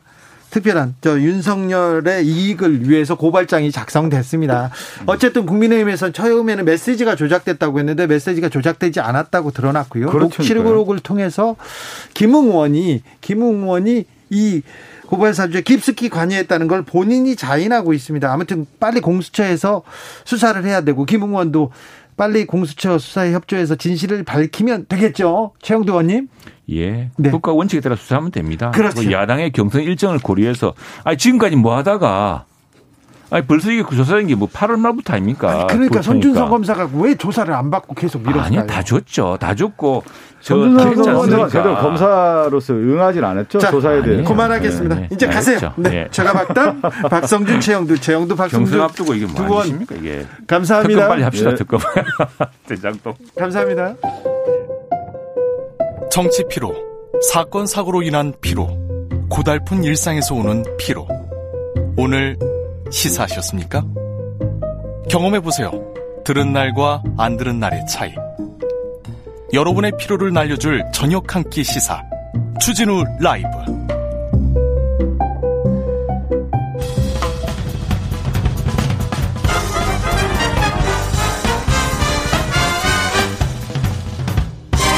훅 인터뷰. 평화적 정부 이양의 역사적 선례를 세우신 전두환 전임 대통령, 이 나라에 민주정부를 세운 지 사십 년, 새로운 나라, 새로운 시대를 요청하는 역사의 조류 속에 폭력이 아니라 대화가 분단을 해소시키고 민족의 재결합을 가져오는 정직한 지름길임을 받아 드려야 합니다. 대화의 문은 언제나 어느 곳에나 열려 있음을 확인합니다. 민족 자존의 새 시대에 부응하여 대화하며 공존하고 공존하며 협력함으로써 휴전선에서도 화해의 봄을 가져옵시다. 그리하여 머지않은 장래에 우리 함께 통일의 열매를 거둡시다. 천구백팔십팔년 이월 이십오일 대한민국 제십삼대 노태우 대통령이 취임합니다. 나 이 사람, 보통 사람 믿어주세요. 이런 말 외쳤습니다. 당시에 하, 선풍적인 인기를 끌기도 한 얘기였었는데요. 육공화국 출범, 대통령 직선제, 팔십팔 올림픽, 남북한 유엔 동시 가입, 그리고 북방 외교, 그리고 중국과 그리고 러시아와 수교하기도 했죠. 대통령에서 물러나고 나서는 오일팔 민주화운동 당시 군사 반란을 주도했던 죄로 전두환 씨와 함께 옥살이를 하기도 합니다. 오랜 지병을 앓았습니다. 오늘 향년 팔십구세로 나이 팔십구세로 사망했는데요. 노태우의 일생 그리고 평가 한번 짚어보겠습니다. 전 독립기념관장 김상웅 선생님. 선생님 안녕하세요. 예, 안녕하셨어요. 네. 오늘 노태우 씨가 사망했습니다. 그랬다는 소식 듣고 있습니다. 네, 노태우 전 대통령 어떻게 평가하십니까? 주군이 암살되는 날 사십이주기에 네. 정치군인 하나의 출신으로서 박정희 대통령의 정치적 후계자가 되었던 노태우 씨 사망이 하필이면 그날이어서 우연인지 엿보인지 잘 모르겠습니다만은 네. 스페인 독재자 프랑코가 죽었다는 소식에 프랑스의 철학자 장폴 사르트르의 말이 기억납니다. 사르트르는 르몽드지에 기고한 글에서 저런 살인마가 어떻게 자기 침대에서 죽다니 남은 개탄했다고 하지요. 예. 예, 그래서 여러 가지 평가가 있겠습니다만은 저는 사르트르의 말이 떠오릅니다. 아, 그렇습니까? 그런데 노태우 노태우 씨는 전임 뭐 전두환 대통령보다는 나았다 하면서 북방 외교의 기틀을 마련했다, 이런 평가도 있습니다. 그건 사실이죠. 예. 예. 남북한이 동시에 유엔 가입한 거라든가, 네. 어, 동구권하고 수교한 거, 이런 부분들은 외교적인 큰 기여를 했는데, 그럼에도 불구하고 그런 연장선상에서 남북관계는 또 풀지 못했지요. 예. 그런 한계를 보이기도 했습니다. 네. 어, 일단 노태우 씨를 두고 십이 십이와 오일팔 사건을 이렇게 어, 또 같이 놓고 평가하지 않을 수 없습니다. 그리고 어, 살인죄, 내란죄, 뇌물도 엄청나게 많이 받아 먹어서 마, 마, 많이 받아서 십칠 년형이 확정되기도 했고요. 그분은 그 군인 출신이지 않습니까? 예. 그런데 군인으로서는 해서는 안 될 일만 골라서 했어요. 아, 그래요? 예. 그 군에서는 금기시된 사조직인 하나회를 조직하고, 네. 또 군부 반란인 십이 십이 반란을 일으키고, 또 오일칠 쿠데타를 일으키고, 이런 때 쿠데타의 이인자라는 말을 들었는데 수도 경비사령관 일대였지요. 네. 그리고 이제 그 백주의 그 부정선거를 구로구청 사건 이런 거라든가, 관권 부정선거라든가, 또 안타까운 일입니다만은 그 천구백구십오 년에 독일의 시사주간지 슈테린이라는, 네. 유명한 잡지가 있지 않습니까? 네. 여기서 천구백구십오 년을 빛낸 팔대 사기꾼에서 팔대 사기꾼이라는 그런 특집 기사를 실었는데, 네. 전두환 씨가 두 번째고 노태우 씨가 세 번째였어요. 네. 우리 국격에 먹칠을 한 거죠. 예. 비자금으로 사천오백억 원을 축제를 해서, 이런 것들은 이명박 박근혜의 모델 역할도 한 걸로 드러났지요. 예. 그런 부분에 대해서는 대단히 비극적이고 안타깝고 그렇습니다. 네. 천구백팔십칠 년 민주화 운동이 들불처럼 일어나서, 아, 민주화의 봄이 오겠구나, 이렇게 생각했습니다. 그래서 직선제 개헌을 통해서 첫 번째 선거가 있었습니다. 근데 삼김 분열, 다시 노태우 당선. 그때는 어땠습니까? 그때는 대부분이 이제 양김, 김대중과 김영삼, 양김의 분열로 정권이 다시 군부 출신으로 넘어갔다라는 그런 평가를 받았습니다만은, 실제로는 관권 부정이라든가 지역감정 조장이라든가 구로구청 사건, 그 백주의 투표함에 그 무더기 투표를 삽 집어넣었던 그런 사건들, 네. 이런 부분들을 종합한다 그러면은 양김의 분열도 문제지만 관권 부정 이런 것들이 원천적인 원인이라고 저는 생각을 하고 아, 있습니다. 부정선거 때문에 당선됐다고 이렇게 보시는군요, 선생님께서는. 예, 그렇죠. 네. 자, 전두환이 정치는 잘했다, 이렇게 얘기하는 사람도 있습니다. 우리 현대사가 나락에 빠져들어가는 것이 아닌가 모르겠습니다. 네. 쿠데타를 일으키고 민간인 수백 명을 학살하고 민주헌정을 짓밟고 천문학적인 치부를 하고 사과를 하지 않는 그런 사람이 정치를 잘했다 그러면은 히틀러나 무솔리니나, 네. 도조, 일본의 도조 히데키가 정치는 잘했다고 할 수 하는 그런 그 제국주의자들의 생각하고 거의 진배 없는 것이죠. 네네. 우리 국민들이 너무 순진한 건지, 아량이, 네. 넓은 건지, 역사 의식이 부족한 건지, 네. 판단이 잘 안 섭니다. 노태우 씨 아들 노재현 씨는 광주에 여러 차례 내려가서 사죄했습니다. 그건 어떻게 좀 평가할 만하지 않습니까? 아, 그렇습니다. 본인은 정작 본인은 끝내 직접 사죄를 안 했는데, 그 자제들 가족들은 광주에 내려가서 사죄를 하고, 이런 부분에 대해서는 고인에게 그 조의를 표하고 싶습니다. 네. 어, 노태우 씨를 후대에서는 역사적으로는 어떻게 평가할까요?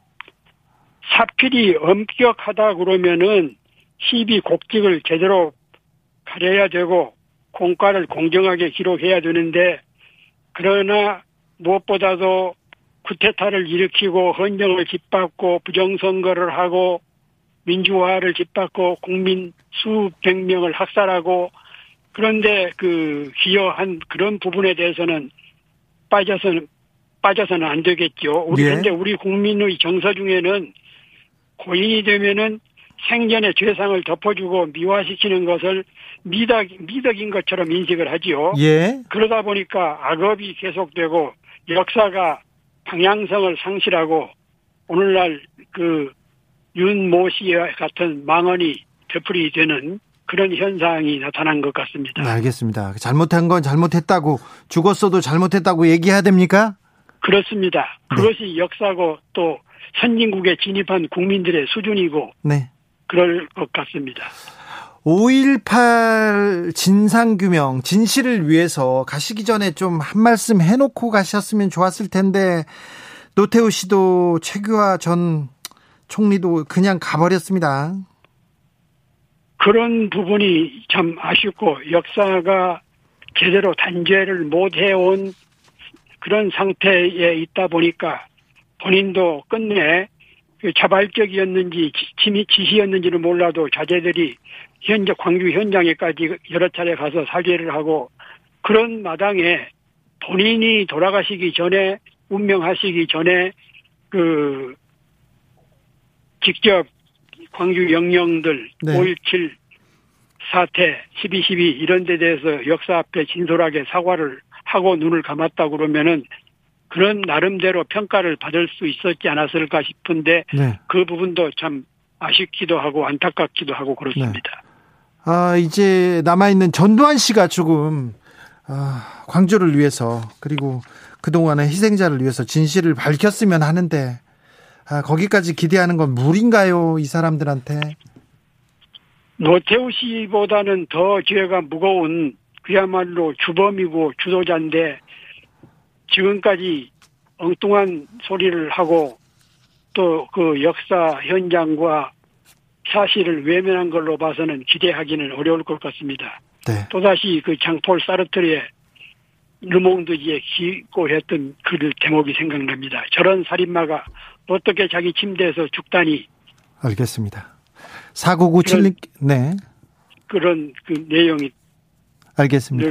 되새기겠습니다. 네. 사구구칠 님께서 우리 국민들이 순진한 건지 너무 공감합니다. 너무 아량이 많습니다. 이렇게 얘기합니다. 선생님 말씀 감사합니다. 예, 감사합니다. 건강하십시오. 김상웅 선생님이었습니다.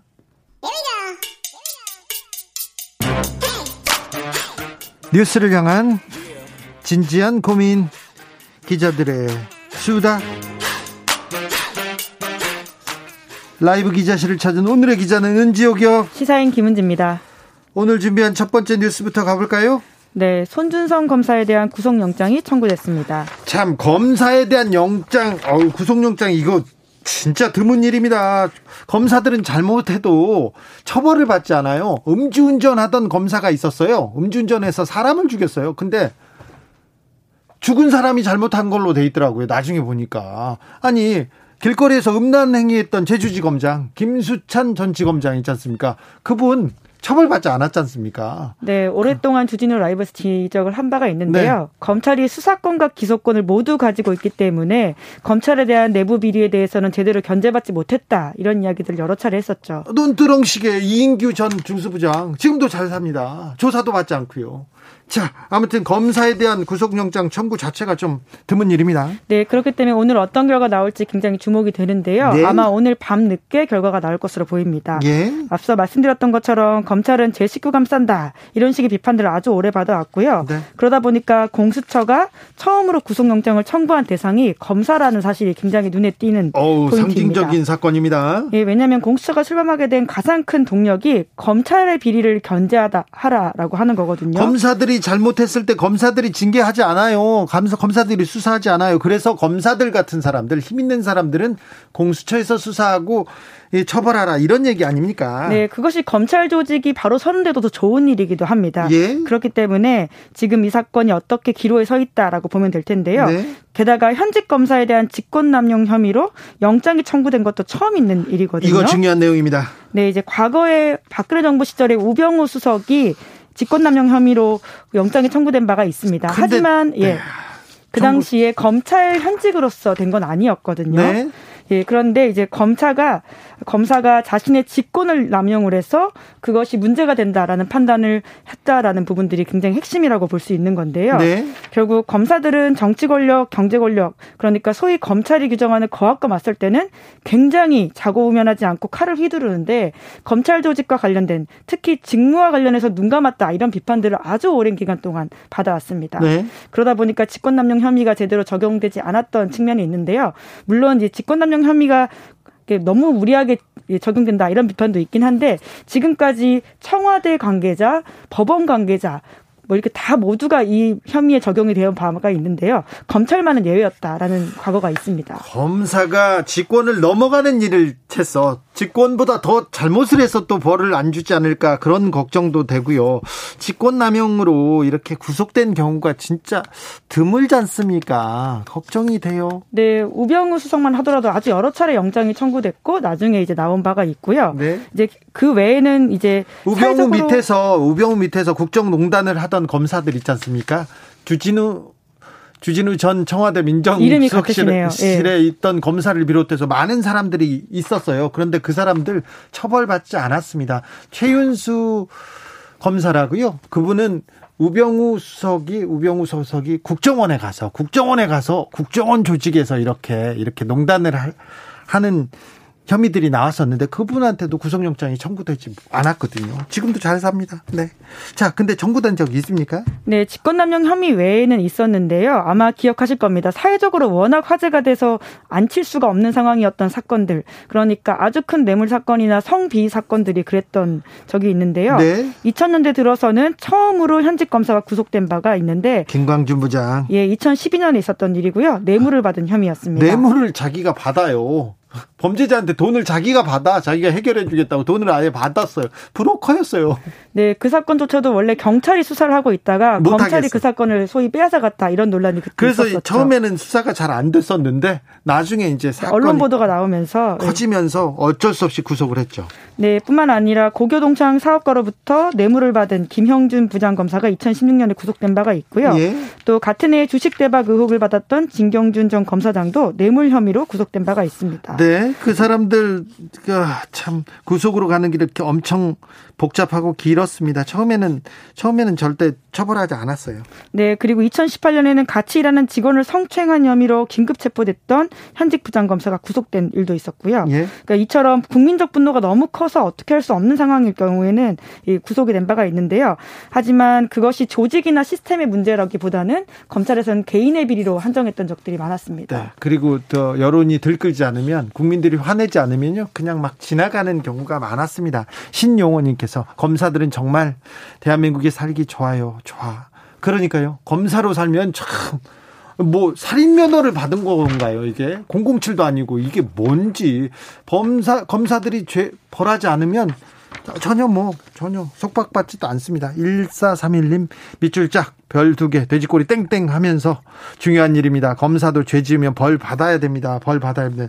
만약에 손준성 검사가 고발장을 써서 야당 정치인한테 주고 다시 고발해달라, 그럼 우리가 처벌하겠다, 이건 엄청난 엄청난 범죄지 않습니까? 네, 거꾸로 생각해보면 굉장히 쉬운데요. 만약에 손준성 검사가 현재 여당 의원한테 그렇게 이야기를 하면서 그 고발 대리를 야당 의원한테 했다라고 생각한다면 지금 똑같이 검찰과 야당 반응이 나올까라는 생각을 해보면 될 것 같습니다. 음, 지금 아마 구속됐을 수도 있 다고 생각하는 분들도 많을 거예요. 자, 다음 뉴스로 가볼까요? 네, 국민의힘 대선 경선 후보 선출 막바지에 이 문제로 삽바 싸움이 있었습니다. 어떤 문제였습니까? 네, 여론조사 방식을 두고 한참 싸웠었는데요. 네, 이거 가지고 아주 치열하게 다퉜는데 거의 결론은 나왔죠? 네, 그러니까 이재명 후보와 더불어서 누가 경쟁력이 있냐, 이 문제로 사실상 홍준표 후보 쪽 주장을 들어준 것으로 보이는데요. 네. 네, 그래서 지금 십일월 오일 최종 후보 선출과 관련해서 씨름이 있었고 결론이 났다 라고 보시면 됩니다. 자,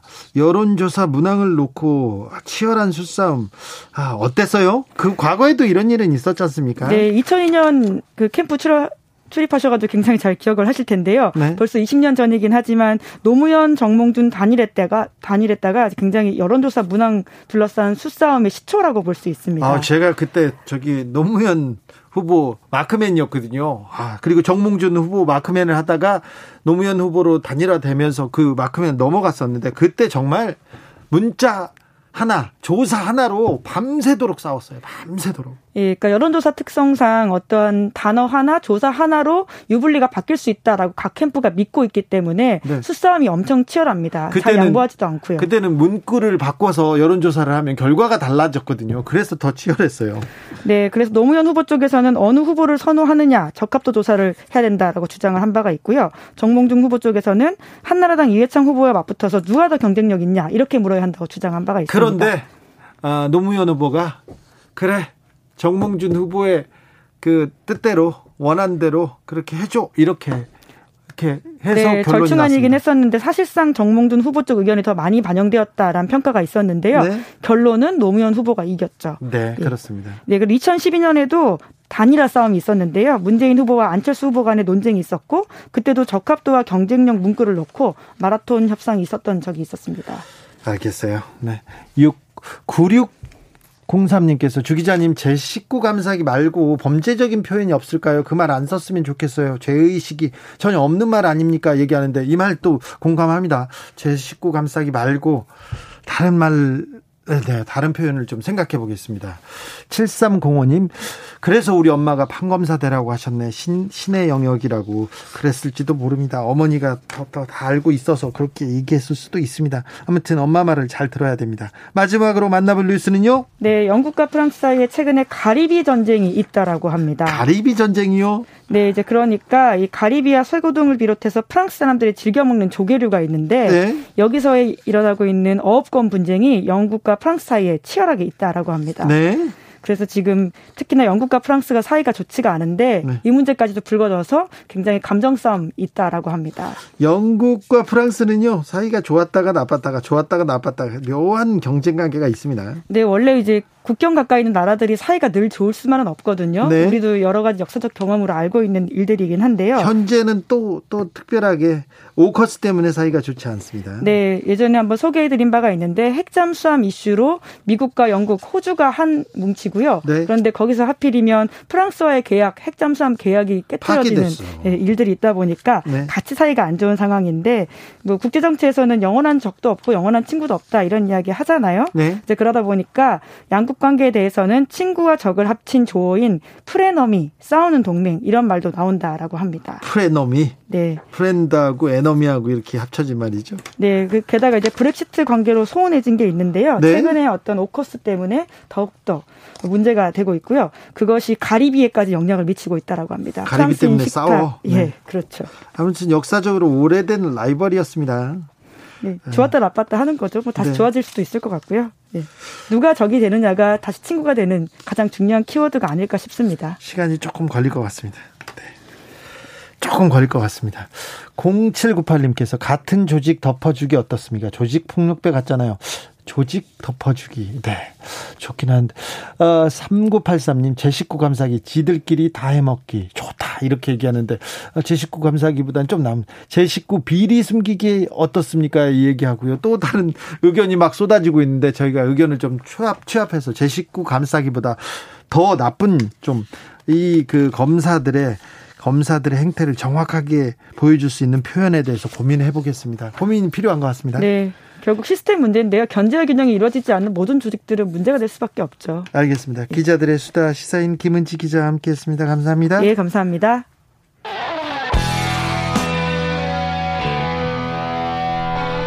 스치기만 해도 똑똑해진다. 드라이브 스루 시사 주진우 라이브.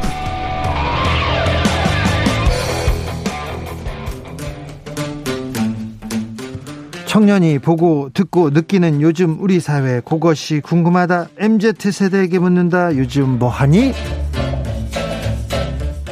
프로게이머 출신 유튜버 황희도 씨 어서 오세요. 네, 안녕하세요. 요즘 어떻게 지내십니까? 계속 공부하고. 공부 말고. 공부를 너무 많이 해서 탈이야, 젊은이가. 놀고 공부하고. 네, 좀 놀고 공부하고. 미드 코로나 또 준비하고. 네, 네. 미드 코로나. 네, 알겠습니다. 오늘은 어떤 얘기로 가볼까요? 지난주에 윤석열 후보의 전두환 씨 옹호 발언 논란 반응을 짧게 전해드렸는데 네. 일주일 만에 개사과 논란이 또 터졌습니다. 그러니까 사, 이 사과 논란이 끝나지 않네요. 네, 이에 대한 반응을 가져왔는데 먼저 어, 성렬이 형 정권교체 꼭 해주세요. 어, 아직도 이 기사를 쓰냐 참 끈질기다. 어, 말꼬리로 이렇게 잡고 물고 뜯는 거 참 정치인들 보기 싫다. 이런 긍정적인 그러니까 윤석열 후보를 옹호하는 반응도 있었고요. 네. 반면 대통령은커녕 이웃 사촌으로도 살기 싫은 그런 인성이다. 어, 조국 전 장관이 이런 자에게 당할 수밖에 없었구나. 어, 왜 남의 집 개를 자정 가까운 늦은 시간까지 사무실에 데리고 있느냐. 이런저런 계속 말바뀌는 해명이 납득하기 어렵다. 뭐 지나가는 개가 웃겠다. 이런 비판도 있었습니다. 그래요? 예. 청년들 반응은 어떻습니까? 어, 비판이 대부분이었는데요. 뭐 실무자 타령 지겹다. 그리고 성렬이 형이 뭐냐.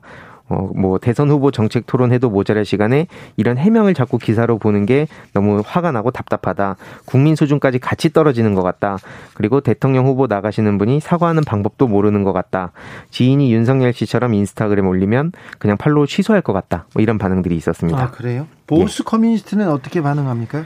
어, 그 전두환 그 정치 잘했다 발언에 대해서 사과하지 않겠다는 입장을 처음에 밝혔을 때 이게 진짜 보수다 어, 이런 반응이 있었고요. 네. 또 다른 커뮤니티에서는 진짜 안 좋은 쪽으로 레전드를 찍었다. 한때 역대급 보수 후보가 나왔다고 했는데 뭐 허탈하다 이런 반응도 있었고요. 아, 보수 커뮤니티에서도요? 커뮤니티별로 조금 나뉘긴 합니다. 네. 그리고 뭐 다른 커뮤니티에서는 정치 경험이 없이 이런 식으로 전개에 등장한 인물은 잘 풀리면 트럼프, 못 풀리면 못 풀리면 반기문 뭐 이런 반응도 있었고요. 네.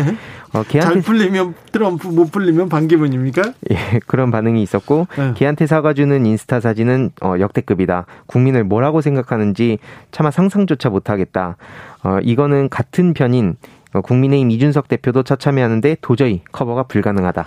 자, 일베 현재 일베의 대체적 반응은 어떻습니까? 이 문제에 대해서. 어, 이 윤석열 씨에 대해서는 좀 반응이 나뉘긴 하는데 좀 강하게 나가는 모습에 특히 전두환 씨에 대한 평가를 굉장히 많이 좋아했고요. 저, 아, 전두환 발언 이후에 일베에서는 열광했군요. 사과하지 않는 모습에 특히 더더욱 열광을 했던 반응이 있었습니다. 아, 그래요? 사과하지 않는 모습에 열광한다고요? 다만 또 다른 보수 커뮤니티에서는 그걸 정확히 또 지적을 하는 반응이 좀 나뉘었습니다. 아, 네. 알겠습니다. 이재명 후보가 경기지사직을 사퇴했습니다. 이 부분에 대해서는 뭐라고 합니까? 경기도민은 아쉽겠지만 더 큰 뜻으로 나가길 바란다. 뭐 개파 조직도 없이 여기까지 공약 이행률이 구십팔 퍼센트인 게 참 놀랍다는 긍정 반응도 있었고요. 네. 뭐 특검만이 답이다. 특검 거부하는 사람이 범인이다. 머지않아 대통령 후보도 사퇴해야 될 때가 올 거다. 이런 반응이 있었습니다. 청년들의 반응도 비슷합니까? 어, 성남시장 시절 때 고마웠다. 어, 아, 독감 네. 나가는 결정, 마지막 결제. 내용에 대해서도 뭔가 할 줄 아는 사람 같다. 경기도민 지지율이 높다는 건 일 잘한다는 게 증명이 된 거 아니겠냐. 뭐 흑수저에서 정치인까지 여태까지 온 걸 보면 잘잘못을 떠나서 대단한 사람이다. 이런 긍정적 반응이 있었고 어, 최근 일산대교 무료 통행 관련해선 게임할 때도 저런 식으로 나눈다는 반응도 있었고요. 또 케이티 먹통 때문에 이재명 후보 기자, 기자회견이 좀 묻힌 걸 보면서 손학규 씨가 생각난다. 뭐 이런 반응도 있었습니다. 육사육육 님께서 트럼프처럼 에스엔에스 에스엔에스 못하게 해야 할 때 될 듯이요 얘기합니다. 윤석열 후보 얘기하는가 본데 본인이 아니라 실무자가 한다고 얘기했습니다. 네, 그렇게 그 공식적으로 얘기했습니다. 검찰 자, 제 식구 감싸기 어떤 말이 좋을까 계속 여러분의 어, 아이디어 계속 떠오르고 있습니다. 육오사공 님 영어로는 internal affair 이렇게 하면 어떨까요? 얘기하고요. 제 식구들끼리 뭐 네. 사고 쳤다는 거고요. 육삼삼구 제 식구 아이언돔 어떻습니까? 아우 참신합니다. 제식구 아이언돔. 오이삼삼 님 범죄 공동체 미필적 공범이죠. 그렇습니다. 어, 삼칠구팔 님께서는 검사스럽다. 이거 같은 조직을 위해서 무조건 지키는 걸 비하해서 쓰는 말로 검사스럽다. 이런 거 만드는 거 어때요? 아, 네. 창의적인 것 같습니다. 네. 아무튼 검사들이 제 버릇을 못 고치고 있습니다. 음... 이번 주에 이재명 소시오패스 이 발언을 한 원희룡 후보의 부인 말이 이렇게 좀 크게 논란이 됐는데 이 발언에 대해서는 어떤 반응 보이고 있습니까? 보통 비판적인 반응이 많긴 했지만 그래도 선거법 위반 여부보다는 국민들이 그 발언을 어떻게 생각하는지 여기에 초점 맞춰야 되는 거 아니냐, 혹은 우리가 뭐 독재 국가도 아니고 대통령 욕하면 잡혀가는 시대라서 이 정도 말도 못하냐, 이런 일부 응원하는 반응도 있었습니다. 응원하는 사람 있고 그런데요. 근데 보통은 이렇게 본인들 잘못은 모르고 남의 정신세계 탓하는 거 보니 부부가 오히려 거기에 해당되는 거 아니냐, 위법 행위를 했으면 사과해야 되는 거 아니냐, 뭐 잘하고 있는 남편한테 재는 뿌리면 안 되는데 후보나 뭐 혹은 가족이나 수준이 똑같은 것 같다, 이런 지적들이 있었습니다. 청년들 반응은요? 어, 전두환 씨한테 절해놓고 전두환 찬양했다고 욕하는 사람의 진단명이 궁금하다, 이런 비판이 있었고요. 전두환 절했다고 그 한마디 하자마자 오늘 원희룡 후보 바로 사과했습니다. 네. 그리고 의사로서 해선 안 될 짓을 한 게 가장 중요한 거 아니냐, 의료윤리 위반에 대한 지적도 있었습니다. 예. 그리고 사법연수원생 시절 술 취해서 파출소 갔던 어, 과거의 원희룡 행보에 대해서도 지적이 있었습니다. 청년들도 과거에 어떤 일이 있었는지 다 잘 아는군요. 요즘 인터넷으로 각종 정보가 금방 이렇게 퍼지다 보니까 이런 지적들이 많이 있었습니다. 보수 커뮤니티에서 뭐라고 합니까? 뭐 원희룡 부인이 말 너무 잘한다, 그리고 원희룡 씨가 좋아졌다, 그리고 사과할 사안이 아니다, 이런 응원의 반응도 있었지만 네. 또 다른 보수 사이트에서는 뭐 원희룡 발언이 크게 영향을 미치는 것 같진 않다, 혹여나 역풍이 불어도 원희룡 후보 혼자 뒤집었을 거다, 뭐 이런 반응이 나뉘었습니다. 그래요. 자, 단계적 일상 회복으로 갑니다. 위드 코로나 조만간 시작되는데요. 어, 여론은 어떻게 반응하고 있습니까? 예, 일단 환영한다는 반응들이 많긴 한데 그래도 또 여기에 대한 비판이 있긴 했습니다. 뭐 이래도 불만 저래도 불만, 뭐 정부가 뭘 하면 다 이렇게 비판하면 뭘 할 수 있겠냐, 뭐 이런 반응도 있었고요. 백신을 안 맞으려면 집에서 홈트레이닝 해라, 뭐 공짜로 맞춰준다는데도 안 맞고 왜 이제 와서 딴소리 하냐, 이렇게 응원하는 목소리도 있는 반면 네. 뭐 백신 패스에 대해서 너무 과하다, 뭐 그래서 백신 맞고도 감염되고 감염시킨다는데 백신 맞은 사람들 그냥 무조건 패스시킨 게 맞냐, 뭐 이런 비판들도 있었습니다. 아, 그래요? 청년들은 어떻게 반응합니까? 뭐 위드 코로나 괜찮은 것 같다, 특히 코로나랑 같이 일상생활로 돌아가도 될 정도로 우리가 이겨냈다는 느낌이 든다. 네. 뭐 영업시간 제한도 없고 정말 꿈만 같다, 백신 패스가 왜 차별인지 모르겠다, 그냥 백신 맞으면 될 일 아니냐, 이런 긍정적 반응도 있었고요. 위드 코로나가 코로나 정식이 아닌데 좀 걱정된다, 뭐 백신 패스가 어이없다, 실내 체육시설만 특히 겁나 잡는 것 같다, 뭐 그냥 통제 정책 아니냐, 원래 당연히 누리던 자유를 무슨 혜택 마냥 주는 게 좀 납득이 안 간다, 이렇게 반응이 좀 나뉘었습니다. 자, 보수 커뮤니티도 이거에 대해서 또 딱히 반발할 내용은 없는 것 같은데요. 네, 눈치가 보이기 때문에 일단 맞을 수밖에 없다, 안 그러면 사장이 잘라버리기 때문에 뭐 위드 코로나를 내년 유월까지만 늦추면 안 되냐, 뭐 회식이 싫다, 뭐 이런 반응도 있었고요. 회식 싫다고? 예, 그리고 뭐 갈라치기를 한다, 이런 비판이 있긴 했습니다. 아, 한마디로 접종자하고 비접종자요? 예, 맞습니다. 그렇게 싸우는 걸 보면은 이게 또 의도한 거 아니냐, 이런 얘기도 있었습니다. 네. 아, 참. 예전에는 백신이 없다고 백신 가져오라고 계속 비판했잖아요. 맞습니다. 그런 댓글 달았었는데 요새는 좀 반응이 다르군요. 예, 실제로 뭐 예를 들어서 영국에서 프리미어리그 축구 보는 거 부럽다, 뭐 이런 또 내용이 전해지다 보니까 우리는 언제쯤 그렇게 되냐라고 했는데 또 지금 이렇게 위드 코로나 간다고 하니까 어, 비판의 목소리가 나오고 있다, 뭐 우려한다, 이런 보도가 나와서 여기에 대한 시민들의 지적도 있습니다. 도대체 알겠어요. 어느 장단에 맞춰야 되냐. 그러게요. 어떻게 해야 됩니까 도대체. 자, 칠일육구 님께서 요즘 대세 있지 않습니까, 깐부 지키기 좋은데요 얘기합니다. 깐부 지키기 그러면 어느 정도 좀 이해가 갈까요? 검사스럽다. 네. 요즘 뭐하니 유튜버 황희두 씨와 함께했습니다. 감사합니다. 감사합니다. 오늘도 수고하고 지친 자들이여 여기로 오라. 이곳은 주 기자의 시사 맛집 주토피아 주진우 라이브.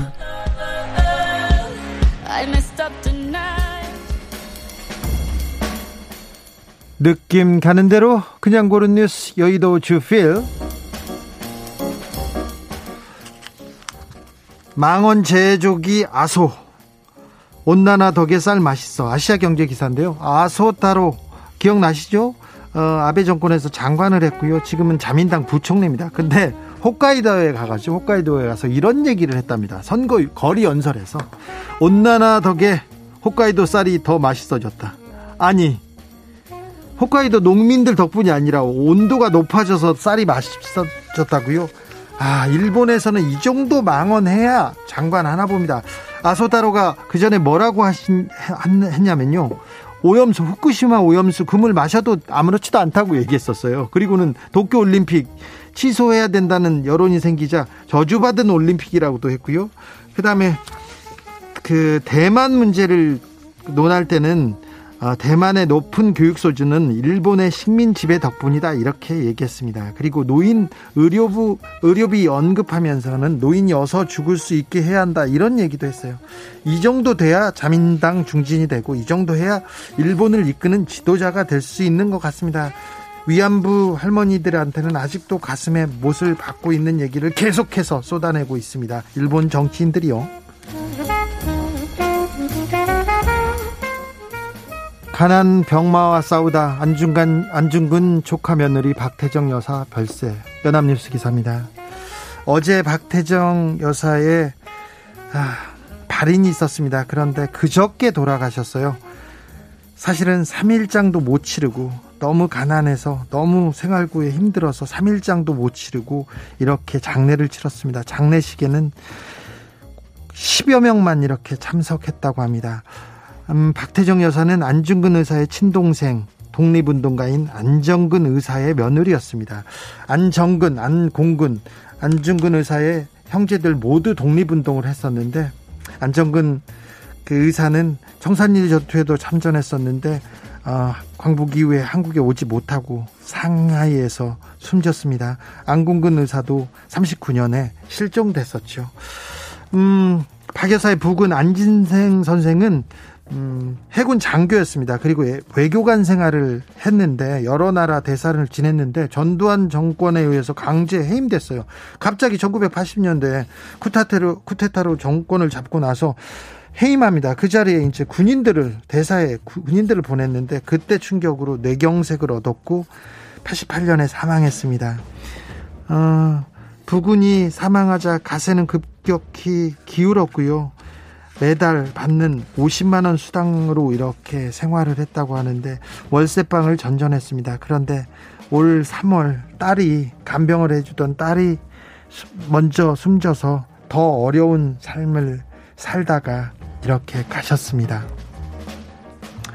제가 예전에 취재해서 기사를 썼는데, 친일파 할아버지 너무 감사합니다, 이런 친일파 후손들 기사들, 그리고 독립군 할아버지 배가 고파요, 그 공공한 독립군 후손들의 얘기를 썼었는데 우리 박태정 여사는 그렇게 쓸쓸하게 어렵게 갔습니다. 많은 독립 독립 열사의 자손들이 이렇게 쓸쓸하게 공공하게 지내고 있어서 마음이 아픕니다. 가을이 오고 겨울이 오는데 더 슬퍼집니다. 김민기의 상록수 들으면서 여기서 마무리하겠습니다. 오늘 돌발 퀴즈의 정답은 동양평화론입니다. 네. 동양평화론. 안중근 의사는 그렇게 역사적인 일을 했는데 안중근 의사의 자손들은 모두 이렇게 미국으로, 중국으로, 그리고 북한으로, 한국으로 이렇게 갈라져서 제대로 평가받지도 못하고 공공한 삶을 이어가고 있다는 것이 더 가슴 아픕니다. 저는 내일 오후 다섯시 오분에 돌아오겠습니다. 지금까지 주진우였습니다. 온누리 끝까지 마음껏 부르다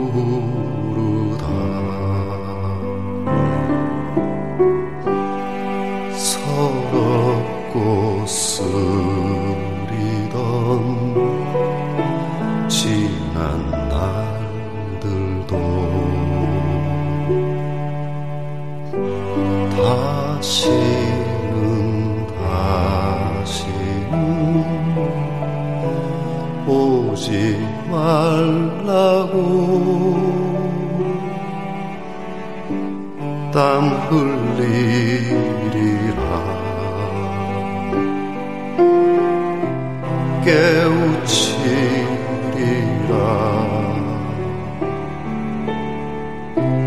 거칠은